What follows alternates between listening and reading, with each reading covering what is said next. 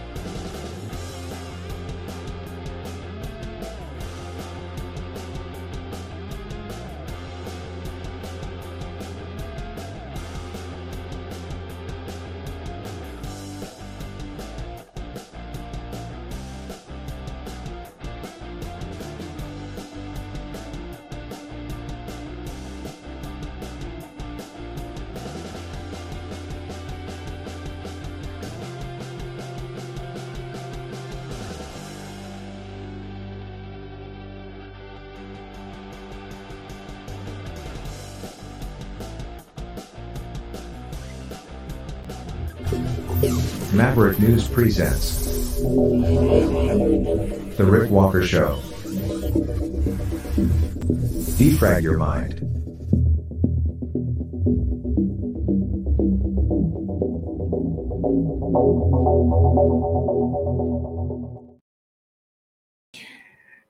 Hello, everyone. Welcome back to the Maverick News Channel. Hello, Maverick family, and new viewers from around the world. Welcome back. What is fat? That's one question that's being asked tonight on the beauty side. I don't know if it warrants being our lead story, but it's the first thing that popped into my mind. Uh, Probably because it's the last thing I looked at before we came on the air. Short attention span. A sign of the times, perhaps.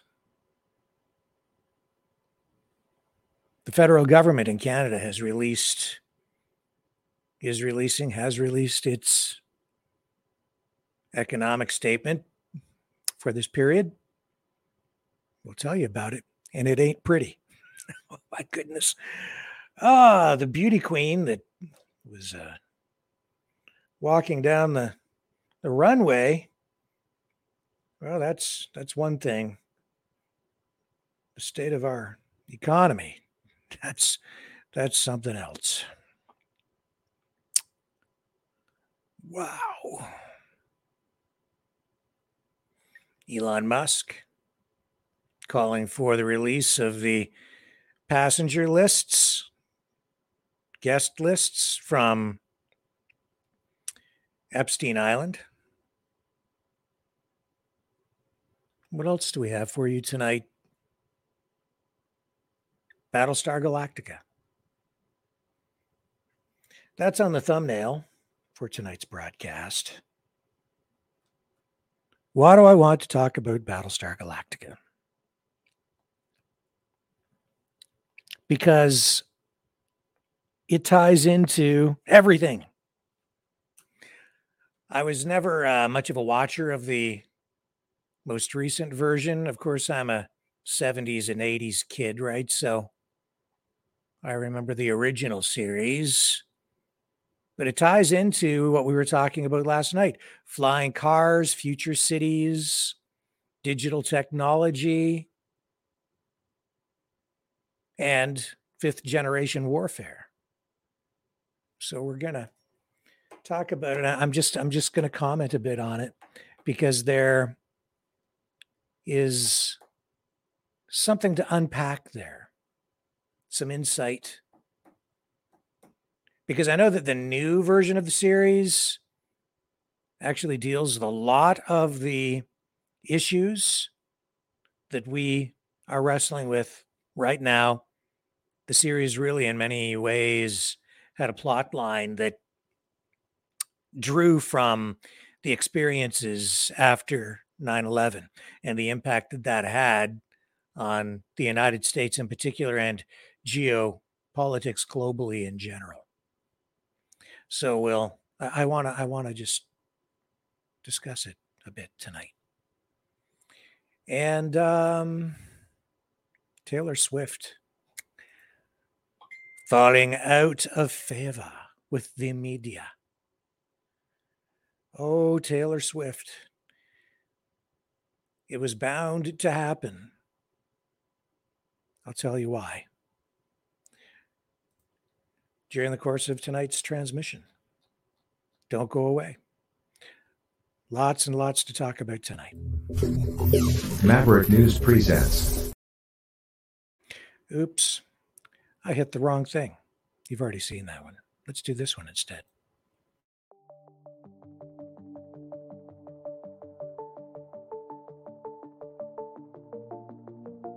Greetings, brave mavericks. Our quest for truth continues. We go beyond fake news. Together we expose propaganda. Together we pull others out of rabbit holes. We are maverick thinkers.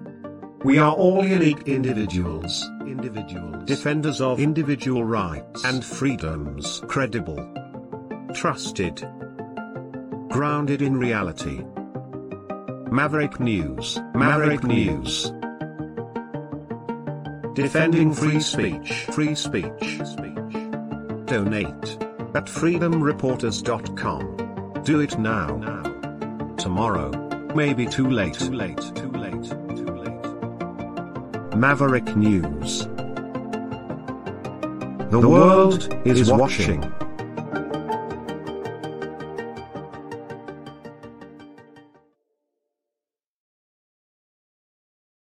Okay, here I am. Let's uh, start with the bad news first. The economy. It ain't looking good. Um, the federal government in Canada has released its fall economic statement. And they are looking, what are we looking at here? We're looking at billions and gabillions of dollars being thrown around to address a bunch of housing issues, cultural issues, economic issues. Seems the government's solution to everything is to simply print more money and spend, spend, spend, and then tax, tax, tax. So, Deputy Prime Minister and Finance Minister Chrystia Freeland, in her fall economic statement, includes billions of dollars in new spending and targeted policy measures, which are aimed at increasing Canada, increasing the housing supply over the coming years.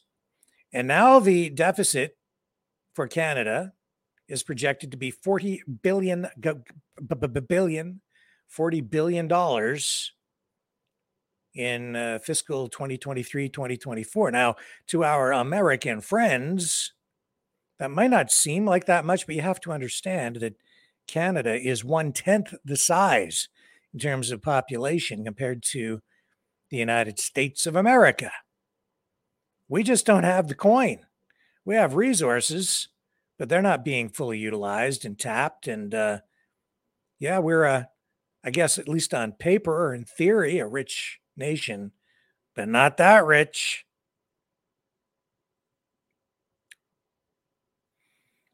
all this money printing has resulted in well i would say uh, record setting inflation and as a result the government is trying to cool off the economy.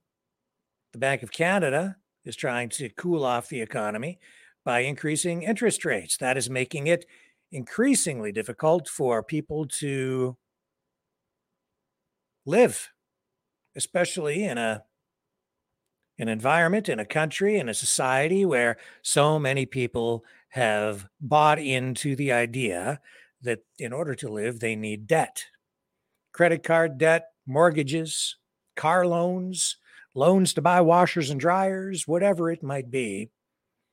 And just like our American friends, Canadians do tend to carry a lot of debt. Higher interest rates means it's even more difficult now to um, to survive for many many people. So this was uh, what is it about 130 pages or so? This economic statement today, and they're really targeting housing. Um, what they want to do is build a lot more rental housing, government housing, geared to income housing. The federal government alone is coughing up about $15 billion um, just in like one fiscal year to help facilitate this. Of course, when the government throws money like that around, I really have to wonder ultimately whose pocket it ends up in. When the government gets involved, they always get to pick the winners and the losers when they control the purse strings and, by extension, entire industries and people.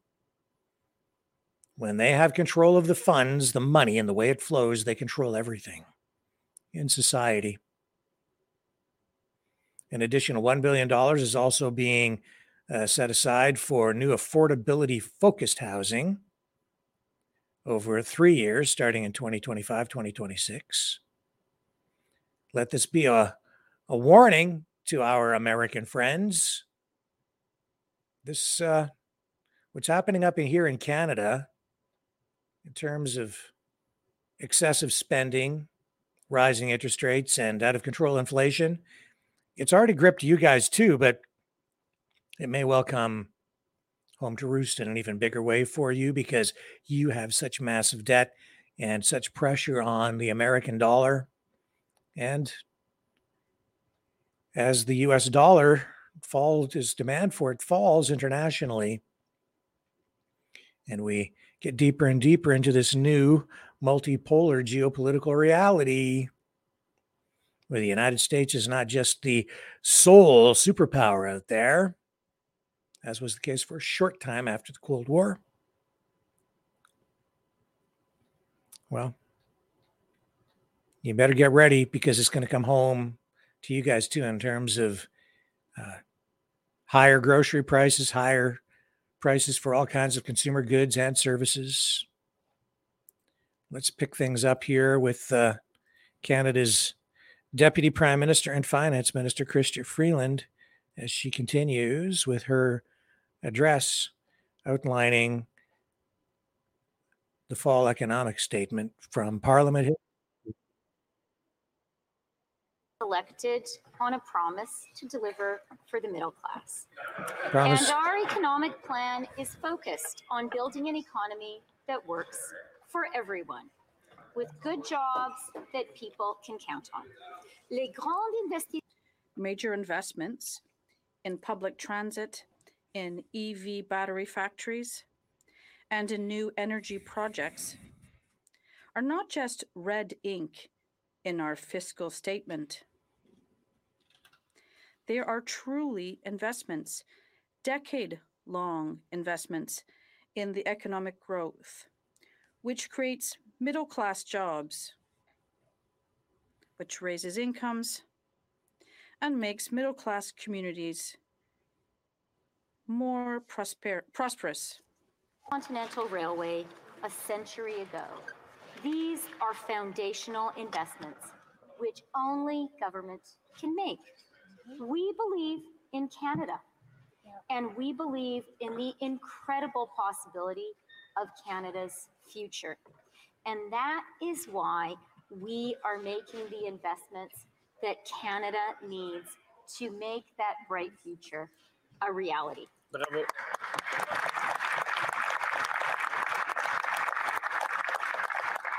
Affordable early learning and childcare is likewise an investment in our social infrastructure, and it is also transformative economic policy. It gives children the best possible start in life and saves middle class families thousands of dollars a year while also supporting record women's employment and thus helping to address the labor shortages which contributed to inflation. When I announced our plan to build a Canada wide system of affordable early learning and childcare, some people were skeptical, and justifiably so. After all, it was a promise that had been made and broken for five decades. But today, just two and a half years after we launched our plan, it is working.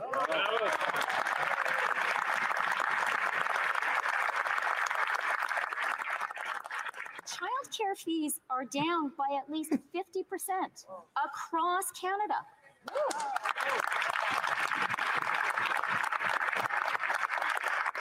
In six provinces and territories, we've already brought childcare costs down to just $10 a day.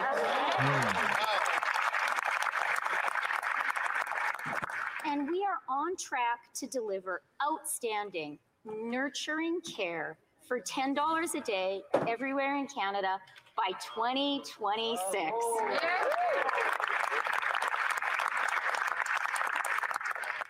Et And it is women in Quebec who led us the way, led the way in terms of affordable childcare.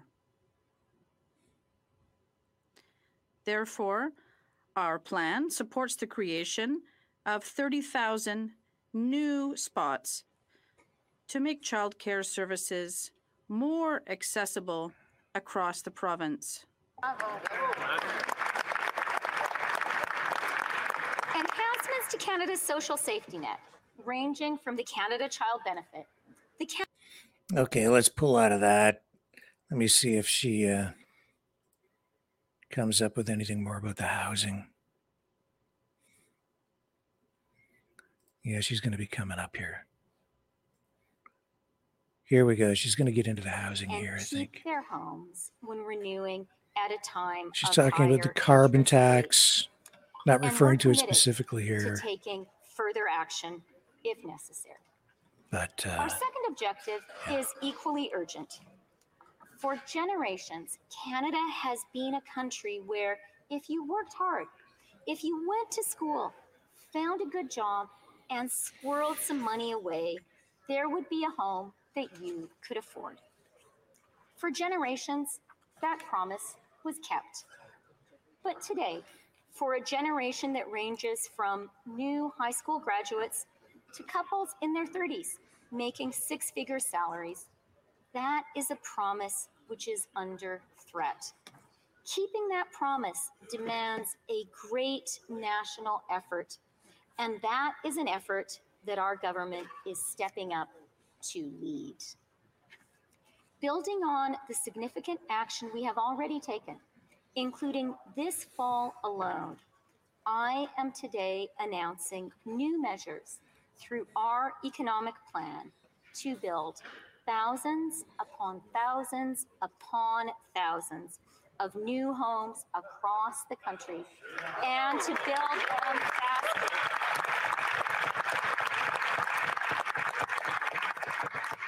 We are unlocking billions of dollars in new financing, money that will go towards supporting the construction of new homes for Canadians. Hmm. We are supporting nonprofit, co op, and public housing providers. We, yeah. We will be helping to cut the red tape that prevents construction workers from work moving across the country to build homes. And we will be bringing more of the skilled trades workers that our construction sector needs to Canada.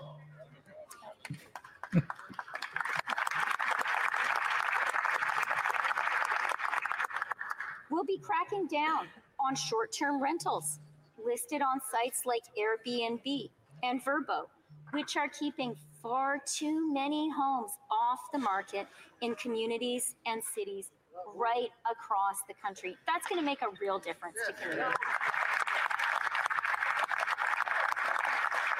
And Mr. Speaker, that is just what we are doing today. We are That's also terrible. making it easier for more than 200,000 and counting to buy their first home with the new tax-free first home savings account. The federal government owns more land than anyone else in Canada, and we're going to build more homes on it.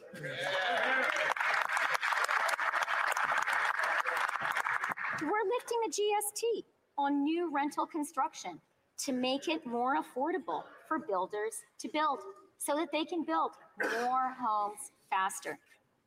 We're repairing and building hundreds of thousands of new homes, and we are financing the construction of tens of thousands more. We have banned foreign investment in Canadian housing, and we're ensuring that property flippers pay their fair share. We're making it more affordable for families to construct secondary suites. And we have signed agreements with cities across the country to slash the red tape, which is preventing homes from being built in the first place.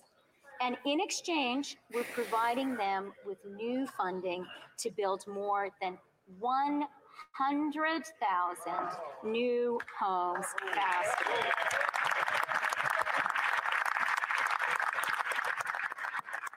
Because our country needs more homes and we need more of them hmm. fast. Nous devons construire We must build homes in our biggest cities and our smallest towns. We must build detached family homes and secondary suites. We must build co op housing and rental apartments. And it will take all of us, the federal government and the provinces, cities and towns, the private sector, and not for profits, right across this great country. That's what our government is doing. And we are approaching this task with the purpose, drive, and intensity it deserves. We will keep working day after day, week after week, month after month, and year after year to build the homes that Canadians need and expect and deserve. At the heart of the promise of Canada is the conviction that every day should represent a new opportunity for all Canadians. No matter who you are, no matter what you look like, or who you love, or where you were born. Also, if you work hard, you can share in the remarkable possibilities of our wonderful country. This includes a good career that pays you well and a home you can afford. Blah, blah, blah, blah, blah. Okay. on the promise of the greatest country in the world.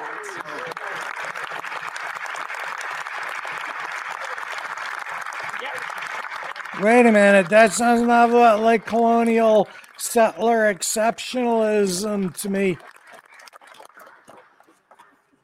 That work Kinda racist. our government's work for these next two years and beyond. Canada is not and never has been broken. No, but you're working hard at doing it. We are the imperfect and remarkable creation of generations of Canadians who Mhm. did their part to build a better country in good times and in tough times. Calloused hand by calloused hand. Generations of Canadians who fought fear and cynicism with hope and hard work.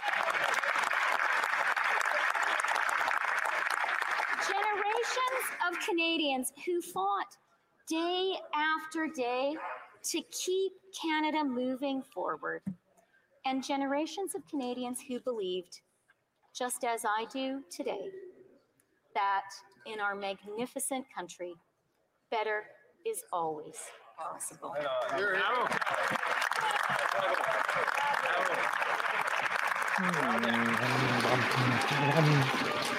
Um, um, uh, Just to come up. Questions and comments, the Honorable. oh, here's Pierre Poilievre. Okay, Pierre. With this $20 billion of costly new spending, this update can be summed up very simply. Prices up, rent up, debt up, taxes up, time's up. Common sense conservatives will vote non-confidence on this disgusting scam.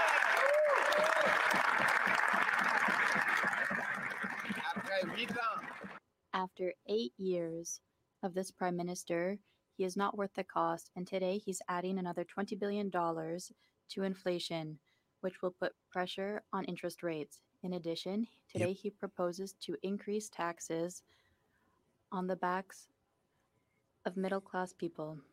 Mhm, Yep. So that is why the conservatives, guided by common sense, will vote against and non confidence in this government. Yep. Good. You know, a year ago, this finance minister told the House she'd have the budget balanced by the year 2028. In that time, she has announced $100 billion of additional debt above and beyond having doubled that debt in the first place. This debt is already being paid by Canadians with the worst inflation in 40 years, with interest rates that risk a mortgage meltdown on the $900 billion of mortgages that will renew over the next three years. That's two thirds of mortgages, with the IMF saying that of all 40 OECD countries, Canada is the most at risk of a mortgage crisis. And now, her solution another $20 billion of inflationary spending. This after the governor of the. Bank of Canada has said the deficits are adding two full percentage points to mortgage rates on the backs of Canadians. Right. And finally, today they go ahead with a plan to quadruple the carbon tax, quadruple the carbon tax, quadruple. Point of order. Uh, if, for the member from Elmwood Transcona, if can just give me a minute, if I could just consult with the with the table for an instant.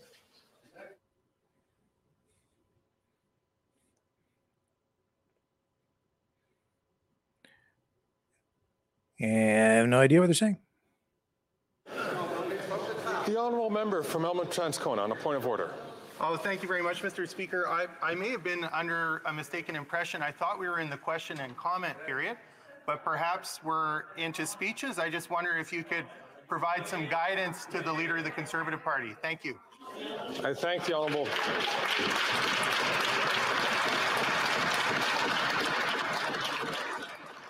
I do thank the honourable member from Elmwood Transcona. We are in a period of question and comments. There are 10 minutes for questions and comments. I am hoping that the uh, honourable leader of the opposition will come to his questions so that we'll have an equal amount of time for the Minister of Finance to respond. And as well as I know that there are other uh, finance critics from each of the uh, parties who would also like to ask questions and comments. The honourable uh, leader of the opposition, I hope, can come uh, soon to his question. We can always count on the NDP to betray their constituents and come to the rescue of the tax and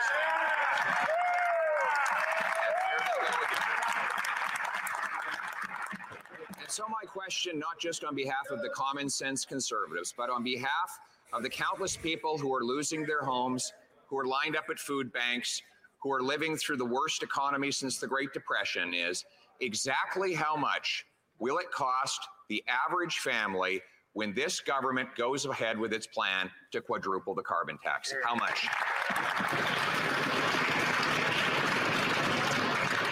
The Honourable Deputy Prime Minister and Minister of Finance. Oh, thank you very much, Mr. Speaker. So, Mr. Speaker, let's start by setting the record straight. Canada has the lowest debt and the lowest deficit in the G7, and we've had the fastest rate of fiscal consolidation. And you don't need to hmm. ask me, Mr. Speaker, about our fiscally responsible track record. Talk to the ratings agencies because they have reaffirmed our AAA rating. But, Mr. Speaker, the question that we all need to be asking the Conservatives is why are they so passionately opposed to the investments that Canadians need? Why are they opposed to early learning and childcare, which is working, which is making life more affordable for Canadians and is expanding our labor force at a time when we desperately need it? Why are they so opposed to building more homes faster for Canadians? Why have they said it is quote unquote disgusting to be investing in building more rental homes. Is it disgusting for us to be cracking down on Airbnb? Yes. And why are they so opposed to our essential investments in the industrial transformation Indeed. that Canada needs?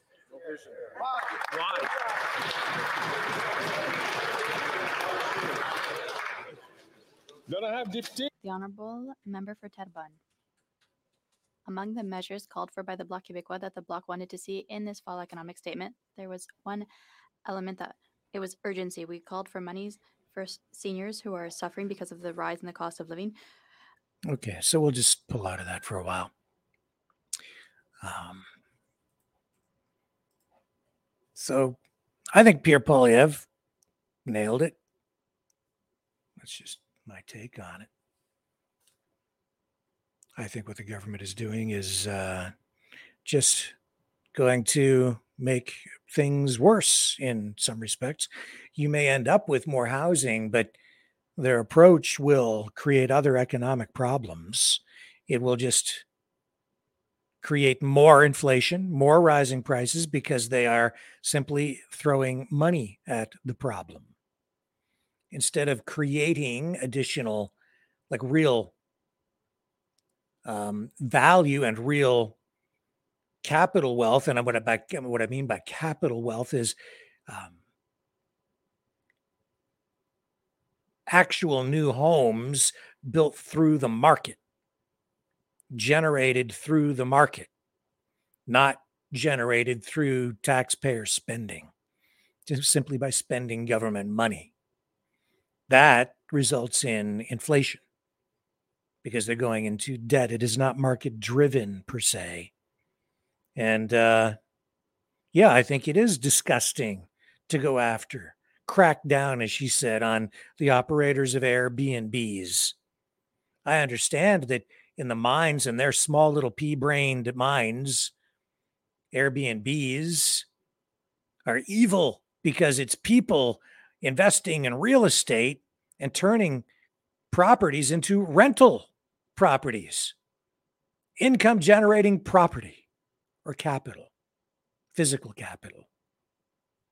Those dirty, stinking, filthy capitalists investing, investing. How dare they invest in communities? How dare they invest in real estate? How dare they invest in order to make a return on an investment to profit from real estate, especially at a time when there's a housing shortage? We'll all say that people should be allowed to buy what they want to buy. The market should be allowed to do what it does. If people want to rent properties from someone who purchases properties, they should be allowed to engage in that transaction. The government should not be there blocking it because that transaction will ultimately benefit all of society. This person purchases property that stimulates market demand for the construction and maintenance of new properties because obviously there's demand for it. Sends a market signal out. Construction companies will build more in order to accommodate people who are still out there looking for more properties.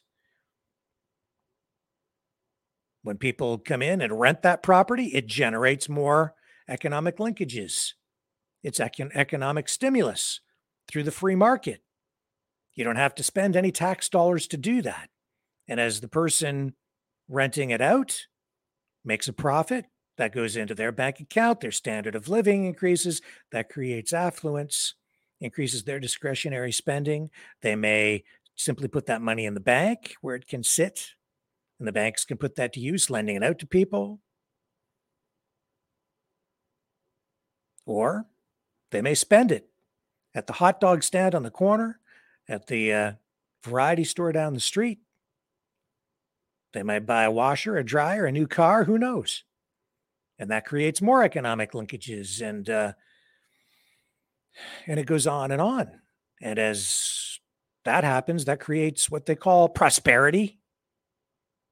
And why shouldn't somebody be allowed to do that if they want to do it?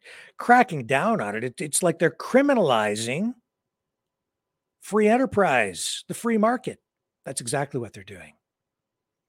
And why shouldn't someone be allowed to flip a property? Purchase a property, fix it up, add value, and then turn around and sell it for a higher price, getting a return on their investment and their sweat equity, what they've put in, their blood, sweat, and tears. And compensation for the financial risk that they've taken. Why the heck not? And banning foreign investment? I understand that people see that as a problem because foreign investors will come in, they'll buy up apartment buildings or housing, not live in it, just turn around and rent it out. But I don't even really have much of a problem with that, honestly.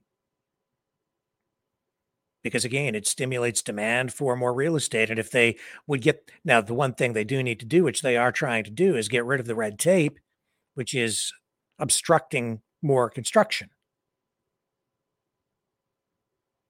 But if you let the free market function, you will get equilibrium. Things will stabilize. It will work itself out because everybody knows what's in their best interest. So they make decisions and vote with their dollars and go where they need to go. Unless, of course, you don't have any dollars. But why wouldn't people have any dollars? Because the government has printed so much money, money isn't worth as much anymore. And because unemployment is at such a well, it's much higher than they're letting on. And because you have so many new Canadians arriving or immigrants who are not employed. So they can't afford the housing. So they're just going to give it to them or give it to them at a substantially reduced rate below market value, which is inflated. All these problems, keep in mind, folks, were created by government. Now everyone is looking to the government for the solution. And they're not really giving you one, they're just giving you more of the same, more of the same failed policies. And that's what that economic statement reveals. These are not really solutions. These are socialist band aids that will just cover up an infected wound. They always take the direct, straight line, direct approach. We need housing. Just oh well, the government. Well, we'll we'll build it. We're the government. We'll take care of it. Doesn't work that way. And then they're, you know, they're really just um, creating other problems. Getting rid of Airbnbs, cracking down on them as she put put that. Why? It defies logic. It uh, it, it it it it it stifles economic activity. Indeed, when people engage in business transactions through Airbnbs, you know what else they generate? Tax dollars, which go back to the federal government and the provincial government and the municipal government. And then we all benefit from that because that money can be used for infrastructure and other social programs or whatever it is the government feels they really need to spend the money on. But oh no, let's just take an axe to the economic activity and, and just put everything back in the hands of government again. Yeah, okay. So you, you know you're not really so they they're thinking that they are creating more supply or by, by reducing demand by cracking down on Airbnbs. You're not creating more supply. You're just stifling economic activity. That makes us all poorer and it makes it more difficult for the country over the long run and even the short run to pay for stuff. You're shutting down an industry eh, which is connected to tourism. No, man, just let people rent the things, get the government out of the way, and let people build, build, build. Let the contractors build homes. And they'll build them if you let them according to market conditions, and people will come in and they will buy them according to market prices. And they will find jobs and the, the market will equalize. No, no, they can't do it that way. They've got to control everything and they'll just make everything worse. It's it's just a that's how they control people. Talk about slavery. I think it's terrible what they're doing. Absolutely terrible. What other notes did I write down here? I don't know. I scribble so much. This is a problem that I used to have all the time when I was covering court. I, I, I write so quickly and I, I write like a doctor. And at the time that I write it down, these are notes. When I write this stuff down, it uh, I know what I've written. It's almost like a form of shorthand. But then when I go back even 10 minutes later and I look at it, I'm like, I can't make out my own handwriting. In court, I would write so quickly, you know, taking notes as people were speaking.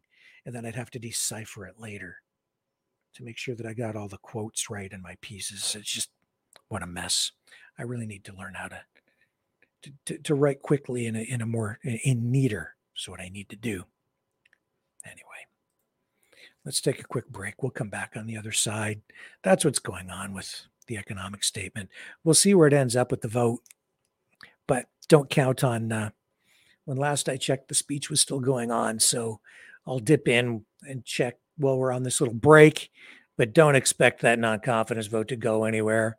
Um, this will pass in the House, and uh, government will continue uh, the same way it has for the last, uh, well, what, eight years under Trudeau, at least for now. I think we're stuck with him, folks, at least until probably the middle of next year. Well, maybe not him. He could well resign early in the new year. There's so much pressure on him. We'll see how he does in the polls. And man, like he does have to go, but on the flip side, God knows what we're going to get. Could you imagine Chrystia Freeland as the Prime Minister of Canada? Well, the bobblehead market would do well with her in in the PM's position, wouldn't it? Lots of bobbleheads. Hello, world. Are you awake?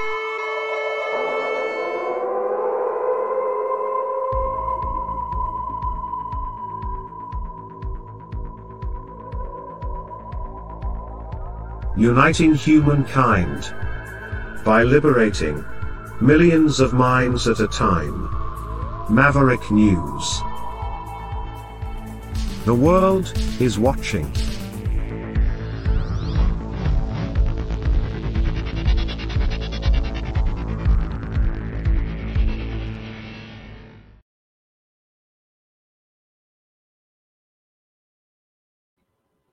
Okay.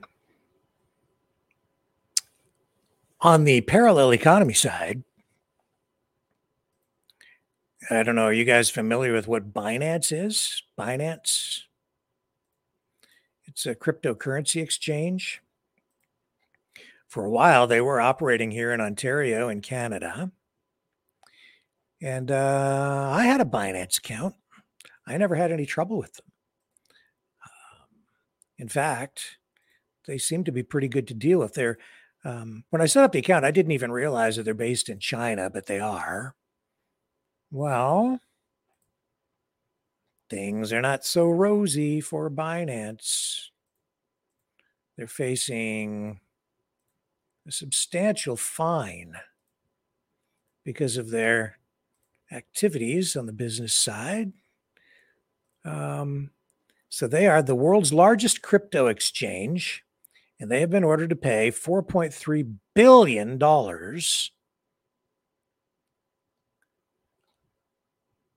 And this after the CEO of Binance has pled guilty to federal charges in the United States. They've admitted to violating U.S. laws to prevent money laundering and sanctions violations, and they agreed to pay the government the 4.3 billion in fines and fees. CEO Changpeng Zhao has also pled, pleaded guilty to one federal charge. They've been under investigation, this company, by a variety of regulators, law enforcement agencies, uh, which include the Commodities Future Trading Commission. And I know in uh, here where I live, it was the Ontario Securities and Exchange Commission. And they shut them down. They said, you got to, you have to stop doing business in Ontario because they were trading in cryptos that I guess were not entirely approved in Canada um, or in Ontario anyway. And they were using, I don't know, methods that did not meet the Ontario standard. So at the time, you know, it was concern to me simply because I'd seen other cryptocurrencies and cryptocurrency based companies online shut down over the past about four or five years, uh, not just in Canada, but in the US as well. And things seemed to be going okay with these companies until the government came in uh, to impose their crackdown under regulations that uh, were restricting activity by these crypto companies. Now, maybe they were acting in the best interests of consumers, the public, to protect investors. Hard to say.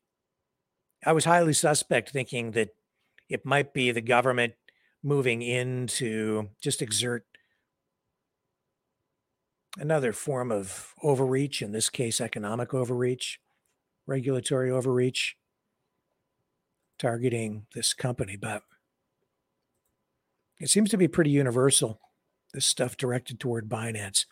To me, they seem to have the best system as a, as a cryptocurrency exchange. That's why I used them.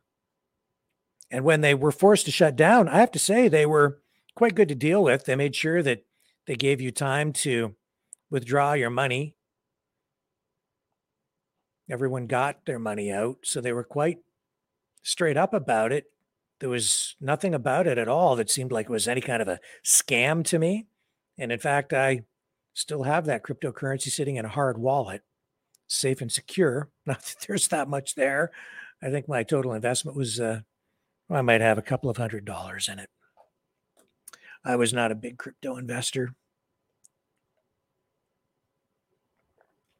But you know, they, uh, it's interesting to see this happening with Binance because uh, you know so much. I, I I never really thought too much about it, but crypto represents for people within like the freedom movement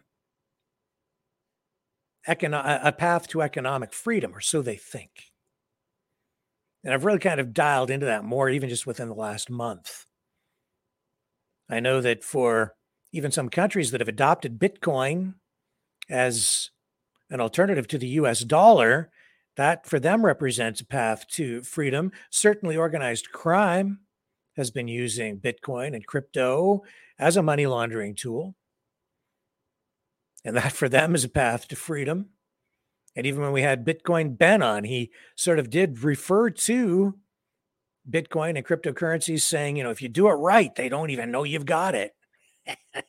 but uh, newsflash if you have Bitcoin and you make money with it, even if it just increases in value, if you just buy, hold, and then realize a capital gain, that's taxable. So if you don't claim it on your income tax, that's actually technically illegal. And you could get into trouble for that. And here's another little juicy tidbit for you. Did you know that the CEO of Binance is actually a Canadian national? Yes, sir. That's right. And he did plead guilty in federal court today to violating anti money laundering laws, and he has agreed to step down from Binance's leadership. He faces a sentence of approximately one to 10 years in prison, with sentencing set for next year. He says that stepping down as CEO is a difficult decision. He says, in his words, admittedly, it was not easy to let go emotionally, but I know it is the right thing to do. I made mistakes and I must take responsibility. This is best for our community, for Binance, and for myself, he posted online. And he said um, that Richard Tang, the global head of regional markets, will be the new CEO. I mean, this is big time money, man. Huge. Between January of 2018 and May 2022, prosecutors say that Binance processed 1.1 million transactions worth $900 million between Americans and individuals believed to be in Iran. Zhao and company executives, according to the court documents, were allegedly aware that exchanging American money would require the platform to follow U.S. sanctions laws, but also saw users in the U.S. as vital to growth. So they set up Binance US, a separate exchange for use by American cryptocurrency traders. But investigators say Americans remained on the original unregulated Binance platform too. And the purpose of the conspiracy, as they put it, was to put or to allow Binance to continue to operate as a virtual currency exchange and gain market share and profit as quickly as possible.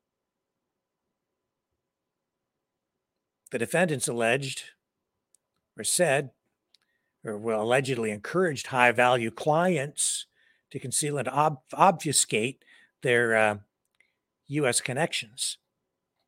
So they were sort of skirting the law by allowing people to operate on both the domestic US part of the Binance platform while also having access to the international platform where US regulations were not entirely, well, they really didn't have any reach or enforcement mechanism.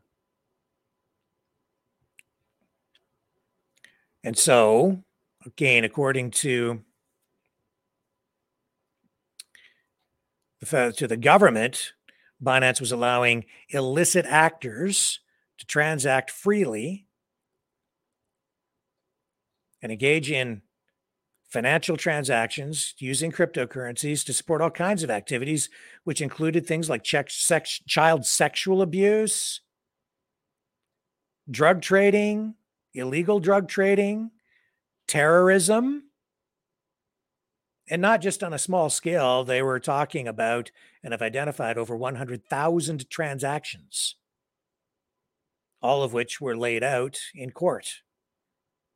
And these are transactions, many of them were directly connected to terrorist groups, including Hamas, Al Qaeda, and ISIS.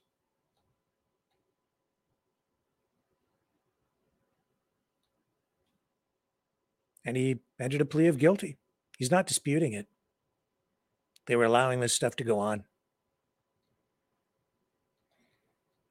And, you know, for people who aspire to, let's just say, put a lot of pressure on government, cryptocurrencies are very attractive to them because they represent a financial vehicle or tool that they can use to move money around and not be detected because it's all done on the blockchain and a lot of it can be done entirely anonymously. However, I'll put this out there. I'll say that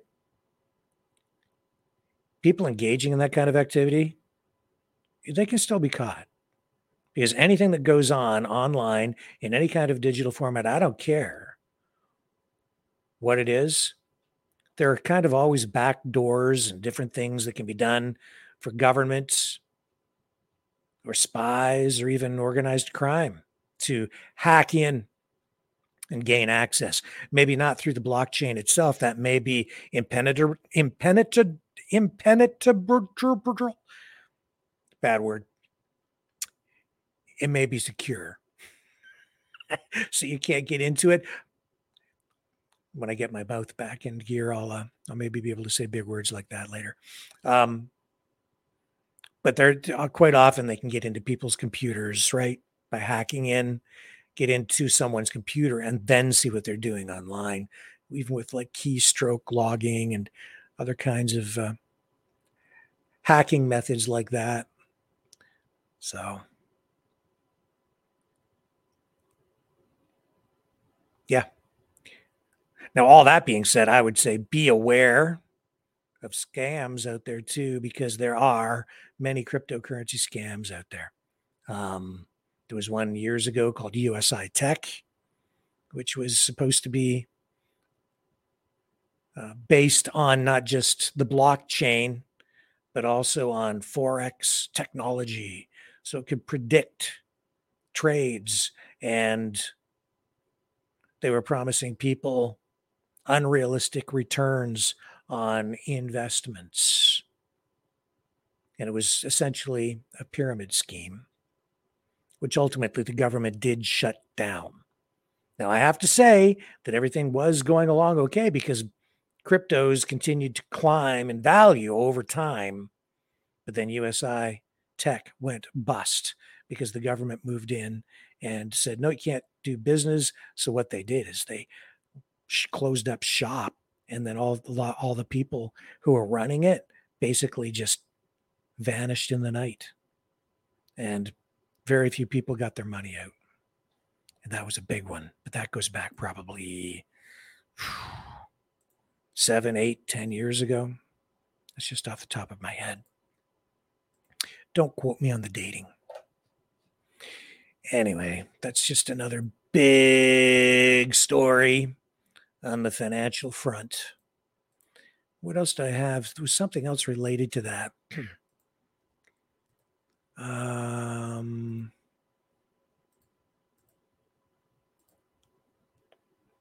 oh, yeah. Okay. There is this story here talking about money laundering, foreign governments, terrorism even our political adversaries. This ties into it. CSIS, Canadian Security and Intelligence Service, our CIA essentially. They are warning people about being approached by hostile state actors, as they put it. Let me show you the tweet. Here we go.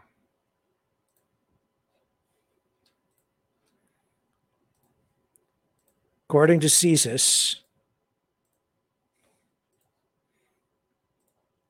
Canadian professionals are being targeted.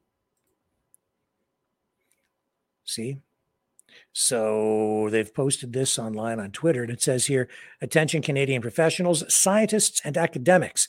CSIS is aware of hostile state actors currently targeting Canadian professionals, scientists, and academics in an effort to obtain Canadian knowledge and expertise. So, not a lot of other information in there. In fact, no other information, but you're getting the idea. They're offering people money and jobs, people who are professionals and maybe possess knowledge that is proprietary. They hire them on and then get them to tell all the juicy tidbits that they know about whatever company or whatever government agency they might have been working for prior. It says here CSIS posts this. It says these types of talent recruitment initiatives can result in the misuse of Government of Canada resources, as well as a loss of proprietary and sensitive information to the benefit of hostile state actors. If you have been offered well paying research placements or collaboration opportunities from suspicious international sources, contact your respective security office, chief security officer, or CSIS if needed.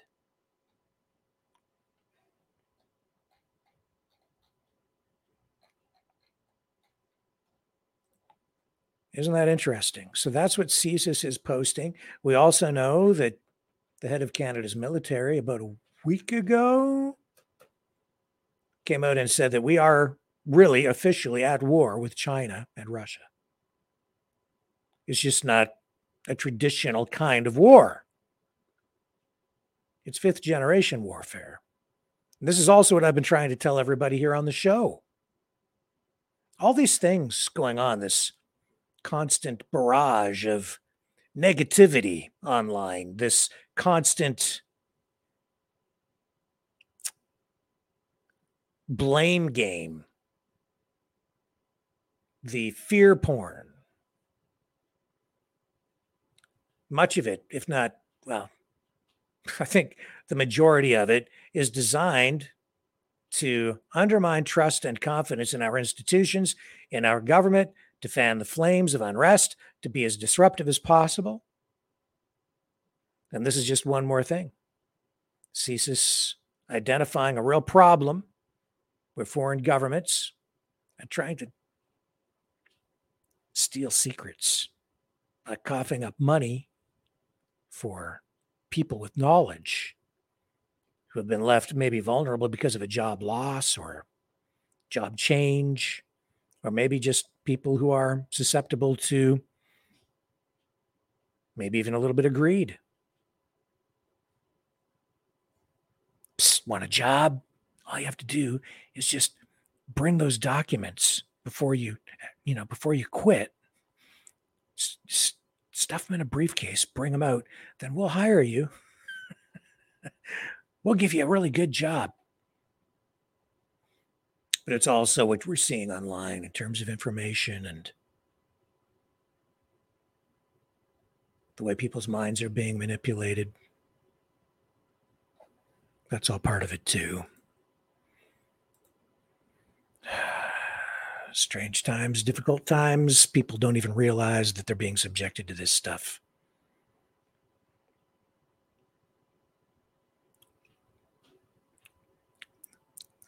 You know, it's uh, the one thing I've I've really learned, especially over I'd say the last year, is if you think about every bad thing that has ever happened in Canada or the United States, and especially the United States, everything, it doesn't matter what it is, every single bad thing, it's always our own fault. Everything. There's a terrorist attack, it's our it's our own fault. Doesn't matter if it's 9-11, the Boston Marathon, whatever it is, it's our own fault. It's never the terrorist. It might be at first in the, the first round of the media cycle, but these days, pretty quickly, it, it, it's turned around and suddenly the terrorist is the victim and it's our fault. And the fault of government and the go to oh yeah the big go to the 100% of the time go to it's the cia it's always the cia every single time. You can just put money on that because it's always the cia it's never it's never anybody else. It seems like that's the way that the narrative goes now if only life really was that simple. If only. Just, oh, CIA again. Look at that. That toad got run over on the CIA. Squirrel. CIA. Whatever. Can dig into it more later on, but this is this is um, something we touched on last night. Excuse me, Lieutenant Steve Rogers. This is kind of weird. Oh, it's not weird. Maybe it's not weird in today's environment. He in a in a post last night in his online program again focused on Canada says uh, Canada now does pose a national security threat to the United States. He says he has been talking to key politicians down there. This is the same Lieutenant Steve Rogers who started the SOS letter writing campaign, which I know thousands of people did respond to, many in Canada, essentially calling on the US government to intervene and save Canada, asking essentially for an invasion without realizing that they were kind of greenlighting an invasion by giving the US government justification through a citizen led response to what some are, would characterize as a, a national or even international emergency that is putting the national security of the United States at risk. That's what that letter writing campaign did. It's like, will you please come and invade us? But anyway, maybe it's justified after seeing this thing with CSIS and uh, knowing what I know about what's going on with the info war. Well, well I'm going to run the part of the clip from Lieutenant Steve Rogers where he talks about Canada being whoever would have thought we would be hearing things like this a national security threat to the United States of America. Now, let's get right to uh, one of two subjects that I'm going to speak to you about. Pretty much uh, at length, uh, the progress we've made with regard to the Canada actually becoming a threat, a national security threat to the United States, and then a bit of a briefing on the position that we in America are taking with regard to Israel. Now, let's get to Canada. You know, folks, for the past two years, those of you who have followed us and have been with us, we have worked very hard. We, meaning you, you, the American people, the people working here at Campaign for America, we've been working very, very hard to get information out to the United States Congress, our Senate, and our uh, congressional representatives that Canada is becoming a clear and present danger to the national security of the United States as a result of the policies that the Trudeau government is advancing. And uh, I've got to tell you, folks, the list is so long, but I could tell you the policies that that government is advancing is certainly hindering the ability of the Canadian people to walk freely, to speak freely, even worshiping God freely.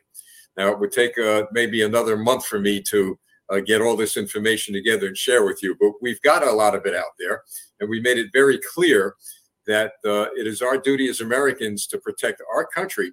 And if we see or hear that there are anything going on uh, in any nation on the world that is advancing communism, that we as a nation should invoke the Trudeau Reagan doctrine, which is you go after communists anywhere on the face of the earth and, and make sure that uh, they're, they're, wiped off the face of the earth. Uh, so we have a situation in Canada uh, that the Canadian people will take care of. We can't get involved and interfere with the uh, inner workings of the Canadian government, but the Canadian people, uh, they certainly can. And I understand as of tonight that uh, uh the people across that country, the conservatives, are, are really rallying together uh, to make sure that they get a change, and not only in the office of prime minister, but in the offices that are on Parliament Hill, just like what we've done in Congress and what we're going to do with the presidency next year. Now, let's get to this national security threat that we've been talking about. I remember when I had mentioned this uh, the, the first days, the beginning weeks of mentioning that Canada was becoming a national security threat to the United States. We were laughed at, we were ridiculed, the hate mail. I mean, I can't begin to tell you uh, the uh, messages of hate that we receive primarily from, and not all, but from the minority numbers of Canadian citizens who did what? Who were who bought into uh, the C- Canadian government's messages that all is well. Now, it just so happens that uh, probably a thousand uh, to one, all right, a thousand letters uh, that were uh, commending the work that all of us were doing, which is you and me and the American people here, uh, and and and just praying for us and hoping that we were going to succeed. Well, tonight I'm happy to report to you that because of the work of the Canadian people in Canada and the American people who support Canada, that the United States Congress is now aware of a lot of the things, in fact, most of the things that we have been broadcasting. And of course, they've done a lot of their own work, uh, which leads me to this. Uh, folks, you, I'm going to get right to the, the facts. I'm going to mention names because you need to know the representatives here who have been working on this.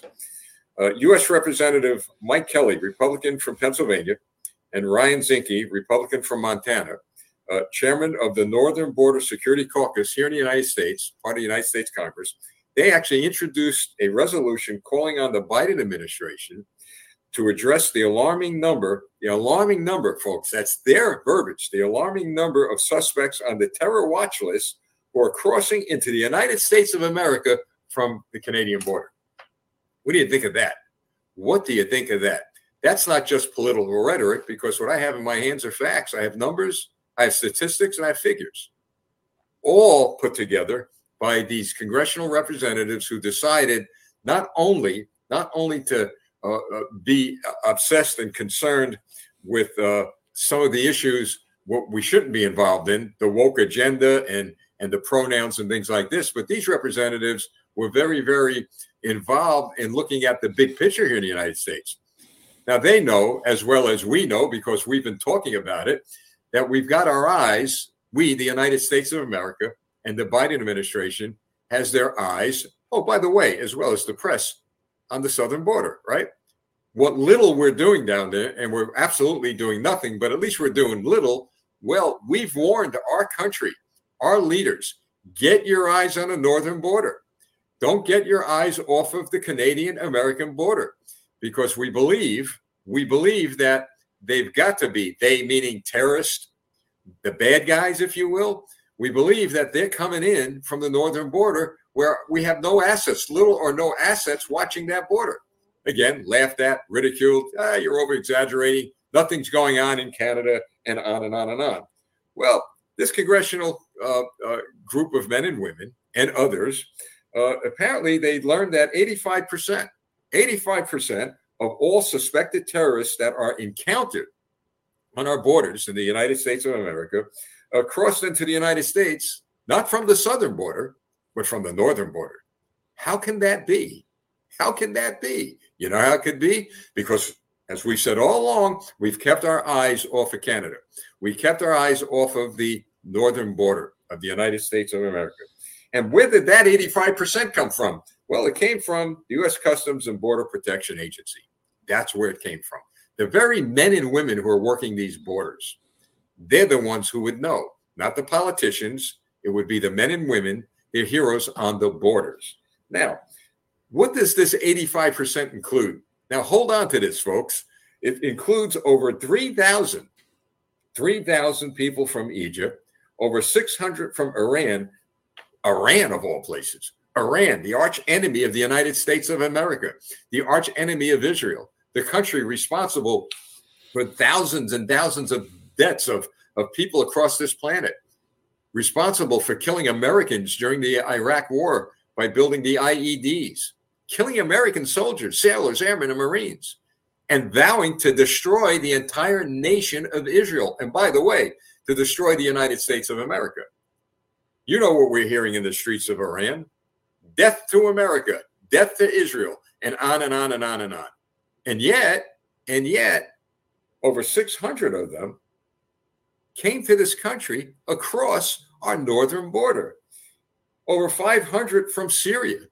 And then we find out, according to the U.S. Customs and Border Protection Plan, as, as this was reported, uh, we find out that hundreds of these people, hundreds of them, are from nations that are directly or indirectly involved with the war between Israel and Hamas. Mr. Trudeau how could you let this happen? Canadian Parliament members, and I know some of your uh, uh, aides, if you will, I'm going to be nice tonight, aides and staff members watch this broadcast. How could you let this happen? How could all these people, enemies of freedom and liberty, enemies of the United States of America, who you say is a great ally of yours, well, apparently we're not. Apparently we're not. I mean, what are you doing across the border? 3,000 from Egypt, 600 from Iran, over 500 from Syria, and hundreds that are involved in some way, shape, or form with the Israeli Hamas war. How does this happen? We're not taking this, at least I'm not taking it out of the sky. This has been reported. And by the way, it's been reported publicly. But no one took the time to look. We did. And so did the congressional representatives who introduced this resolution. By the way, it's not only them.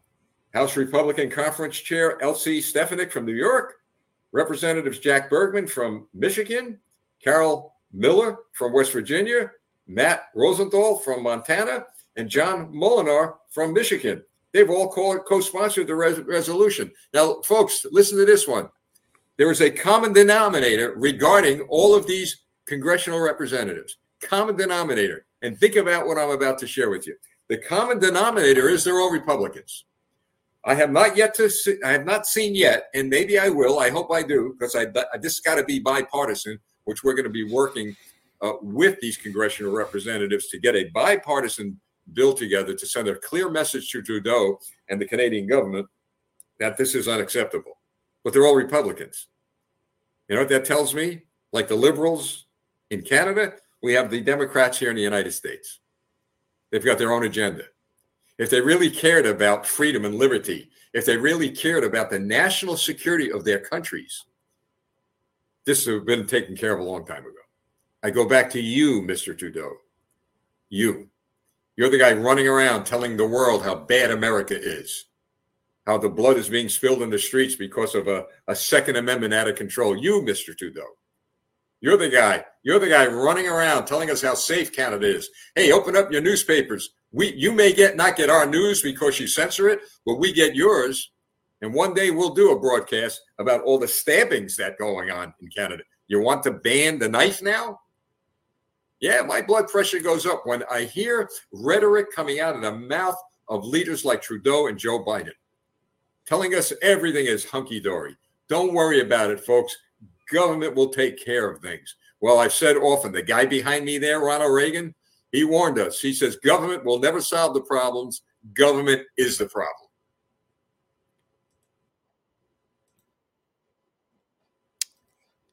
Yeah.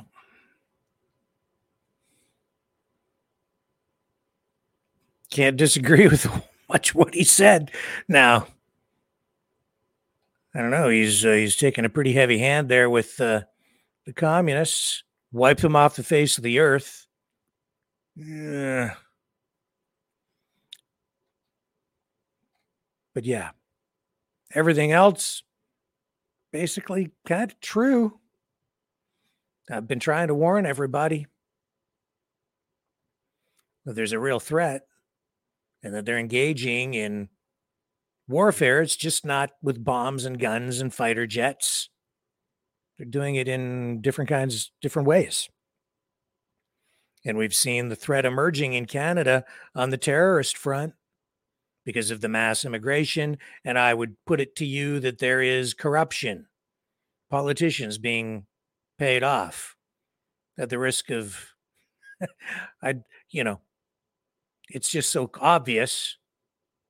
And that's why we're seeing Khalistani separatists from India now living here with dual citizenship protected by Canadian law so that the Indian government, which views them as terrorists, they can't be touched. So essentially, Trudeau is protecting them from their government. That's just one example. And yes, it seems like it would have been inevitable anyway, right? If you bring in people from other countries in in a massive way, you're going to be bringing in a lot of their problems with them. And now that's just these problems just coming home to roost. I can't disagree with much of what he said at all. The only thing is, you know, when I called out Lieutenant Steve Rogers before because of that letter writing campaign, that concerned me simply because I still believe in Canadian sovereignty. I believe the Canadian people should retain the right to self determination as a nation state, as a country, as a society, as a community. It's up to us. The last thing we need is to give any country, let alone a superpower, justification to invade us, which made me laugh more than anything. I understood what I understand what he was trying to do. It's just at the time, it uh, it seemed like it was an ill-conceived idea simply because the very nature of the exercise undermines Canadian sovereignty. And while everybody on especially in the freedom community in Canada was shouting and screaming and worrying about the United Nations coming in here and doing an end run around our sovereignty,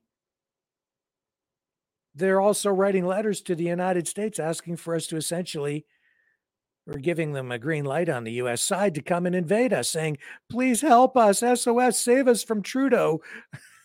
it's just, it just didn't make sense to me at all at the time. I do share the concerns, though, about all of the uh, security risks that are very, very clear right now. And you're seeing it in the streets. You're seeing this rise in polarization and friction and arguing and fighting in the streets at these demonstrations. You have a demonstration and a counter demonstration, a protest and a counter protest. The Israel Palestine thing, that's divided people more than anything. Amazing. What has happened with that? Anyway, that's Lieutenant Steve Rogers.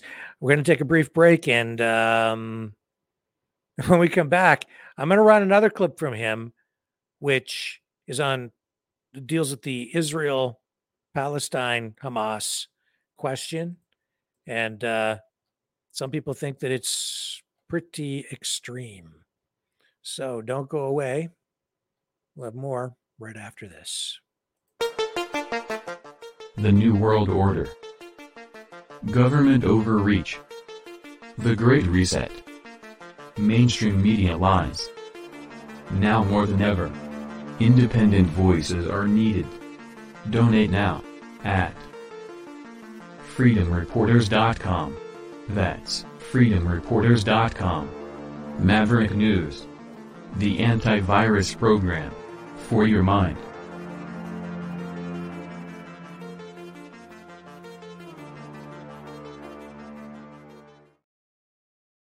Okay. So now we move on to the is the, the issue of Israel, Hamas. Lieutenant Steve Rogers, I ran this last night. You, many of you maybe didn't stick around to see this because we were running our feature film and had our watch party, which was kind of fun. Um, but in the course of that, did provide a couple of news updates, and this was part of that. And this adds to the story that we've just been talking about. Here he is now talking about Israel and what he wants to do about protesters here. Jewish symbols out in front of your homes and on and on and on. That cannot stand here in the United States. And I'm sure the Canadians agree with me. And anyone in the free world agree that cannot stand. Now, I'd like the Jewish people to know here in the United States, and anytime we can affect what we do here in America, in any country on in the on the face of the earth, we're going to do this. We're going to help you. Know that, know that millions and millions and millions of Americans stand with you. You will not see them marching in the streets. You will not see them causing havoc. You will not see them blocking highways and byways. You will not see them do that.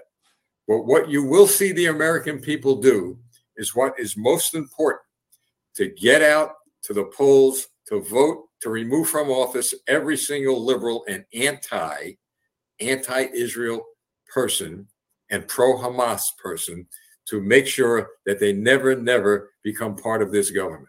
And in addition to that, I have, this organization has, and many with me have called for the arrest and detention of anyone protesting in favor and in support of Hamas, a terrorist organization. Now, when I first mentioned that, all hell broke loose here. But I'm going to tell you something, folks. I said it on national television. And when I was challenged, when I was challenged as to how on earth could you call for the detention of people who are protesting, exercising freedom of speech? And my answer was this I believe in freedom of speech. I will always support that. But when that speech crosses the line to aid and abet the enemies of the United States of America, it's time to understand that that's not freedom of speech. That is the spread, the aiding, and abetting of the enemy through propaganda. That is what that is.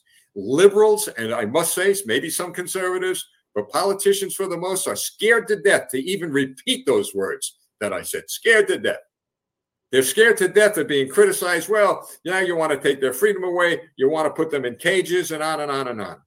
Anyone, anyone who goes into a small town like they did in Israel, behead kids, torture people, burn babies alive, and on and on and on, they belong in a cage. They're animals. They belong in a cage. They should be put on trial and they, be, they should be given the death penalty. It is as simple as that. It is as simple as that. Those are not people, they're animals. And I would say that against anybody that does that. And then there's this idea, this idea of, of Bernie Sanders, that senator from Vermont, uh, others in the Democrat, it's always Democrats calling for a ceasefire. For what? Those of us in the military who have military careers, careers that a lot of these pencil pushers in Congress don't have, uh, you know, when you have a ceasefire, you're giving the enemy to regroup. You're giving the enemy to store their ammunition and they get ready for the next attack. Imagine, and this is a fact. Hamas said, look, there's going to be another October 7th, and another one, and another one, and another one. So Bernie Sanders and the Democrats who are calling for a ceasefire. When that happens, I hope it doesn't, but if and when it happens, and the next October 7th is in the United States of America. Will you call for a ceasefire? Will you call to sit down with the bad guys and let's have a chat? Will you do that? Because that's what's going to come. There was a ceasefire, if you will, with Iran, and they just started building their nuclear power plants again and started building bombs and financing terrorists all over the world. You know, the ceasefire was with them. Well, guys, calm down. Let's talk. Let's regroup. We're not going to hurt you. There were ceasefires between Hamas and Israel. Wow. But the rockets still came in northern Israel and southern Israel. The rockets still came. I was in Israel in the 90s. I was in Tel Aviv, and the, the rockets came. So, what good is a ceasefire if only one side is going to apply, uh, apply the ceasefire to the engagements they're having with the enemies?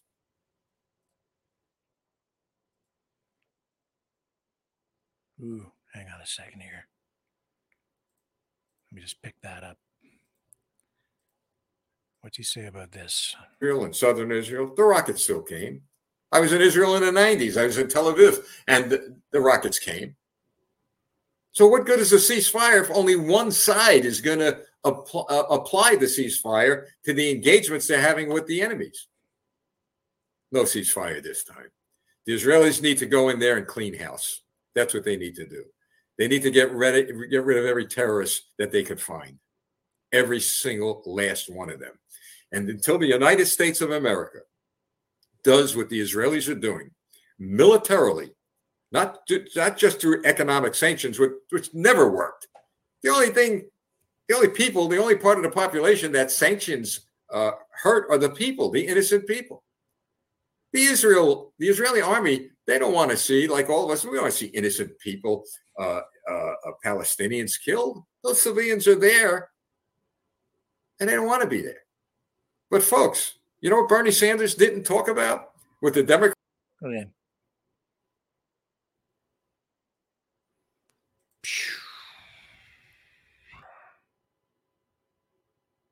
So he wants to round them up and arrest them all. All the people protesting. That's a lot of people. We've seen thousands and thousands and thousands of people in the streets, man. Yeah. Um, yeah, I'm getting messages that uh, the platform froze. Are we uh, are we still broadcasting okay here? I know the internet kicked out there for a moment. Okay, hang on a second here. Let me just restart this one. This is not good. Oh man, stupid internet here. Are you guys able to see us? Okay, it's the other the other platform. Hang on. I'm going to take a break here so I can get the second wave, the second tier of channels functioning again properly. Stay with me.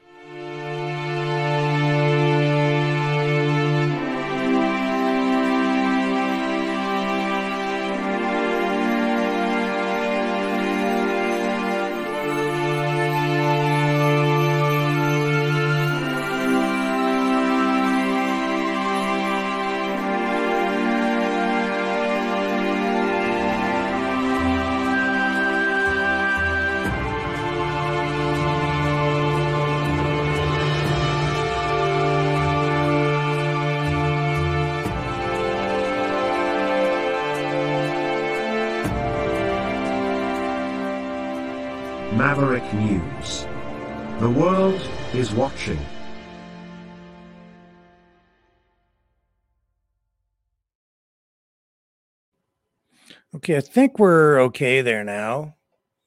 Just check the chat. Are we okay, guys? Yeah. All right. Thank you. Thanks for letting me know. I could see that it froze, but it looked like it froze for only like a, a moment. But obviously, the problem was worse than I realized. But we're back up, cranked up, and rocking and rolling again. So, did you guys see that stuff from Lieutenant Steve Rogers? I don't think I need to rerun that, do I? Essentially, he's Lieutenant Steve Rogers, just to, to give you the recap. Canada's a national security threat to the United States because we have allowed terrorists into our country. 85%, he says, of all terrorists entering the United States now cross into the United States from Canada. He's talking to key politicians on the US side who have their eye now on the northern border. They see Canada as a real credible threat, a clear and present danger, which is something I never thought I would ever be hearing in my lifetime. And a lot of this obviously seems to be tied to the situation in Israel with the conflict with between Israel and Hamas in the Gaza Strip, refugees, immigration, protests in the streets. Lieutenant Steve Rogers tonight, again, calling for the arrest and detention of anyone who protests in favor of Hamas. That's a lot of people. We've seen thousands and thousands and thousands of people in the streets. Anti Israeli protests, pro Hamas. Indeed, far fewer pro Israeli people out there than there are pro Palestine, pro Hamas. And, I, and how far do you go? How many people have been out there using that chant from the river to the sea? Palestine will be free, which equates to we're going to wipe Israel off the map. Would that be enough to justify if uh, having people to get you to have you thrown in the slammer, detained, arrested, incarcerated, held on what? Terrorism charges? I don't know. Maybe we can get some clarification from him. That seems that's pretty heavy duty stuff. And he has a lot of uh, a lot of followers. Does it carry any weight? Not really. He's not in office as far as I know, but he does have some sway with politicians and certainly with his online community.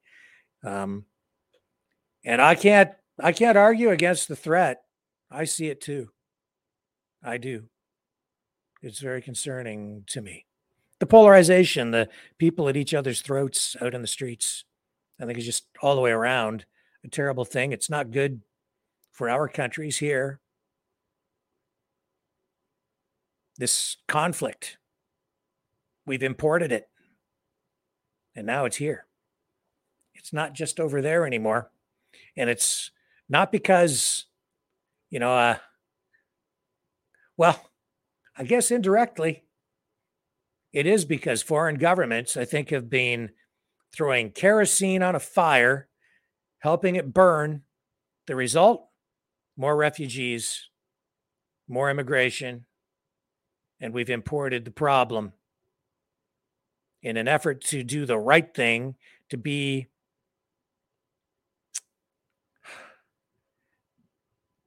to be good people. We've uh, we've left ourselves vulnerable.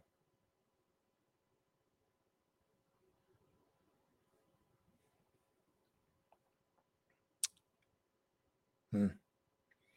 I'm just looking at the comments in here.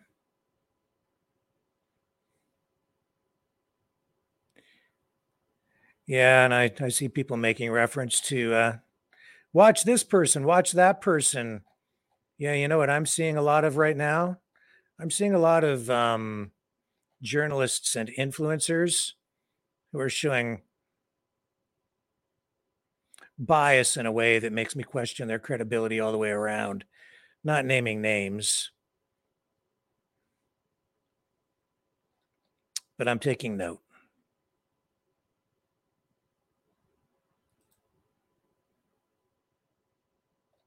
Yeah.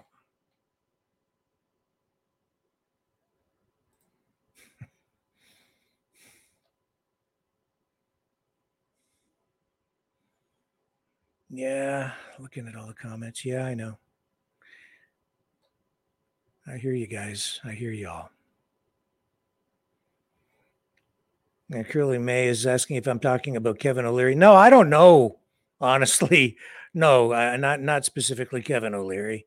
He, I, I don't know if that's his. All I'm saying is his name has been thrown around out west. I think his name has been dropped out there, but whether there's any truth to that, I can't say.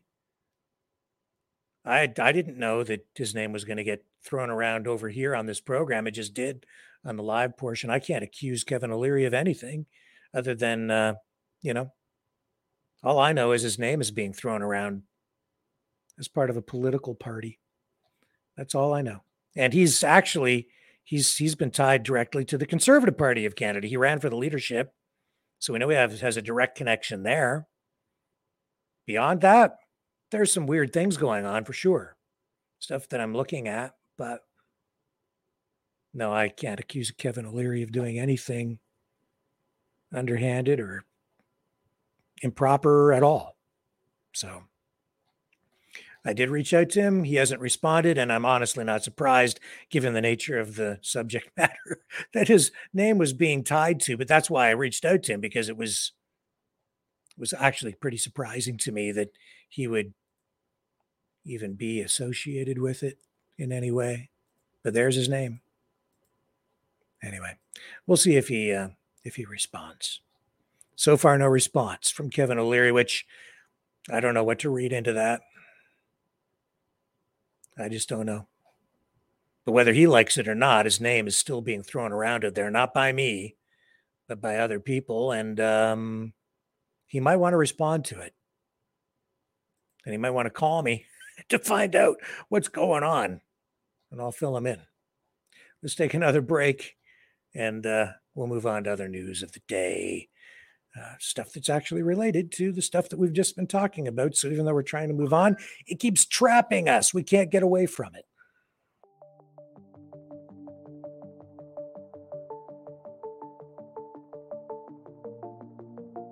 Greetings, brave mavericks. Our quest for truth continues. We go beyond fake news. Together we expose propaganda. Together we pull others out of rabbit holes. We are maverick thinkers. We are all unique individuals, individuals, defenders of individual rights and freedoms, credible, trusted, grounded in reality. Maverick News, Maverick News. Defending free speech, free speech, speech. Donate at freedomreporters.com. Do it now. Now. Tomorrow. Maybe too late. Too late. Too late. Too late. Maverick News. The world is watching.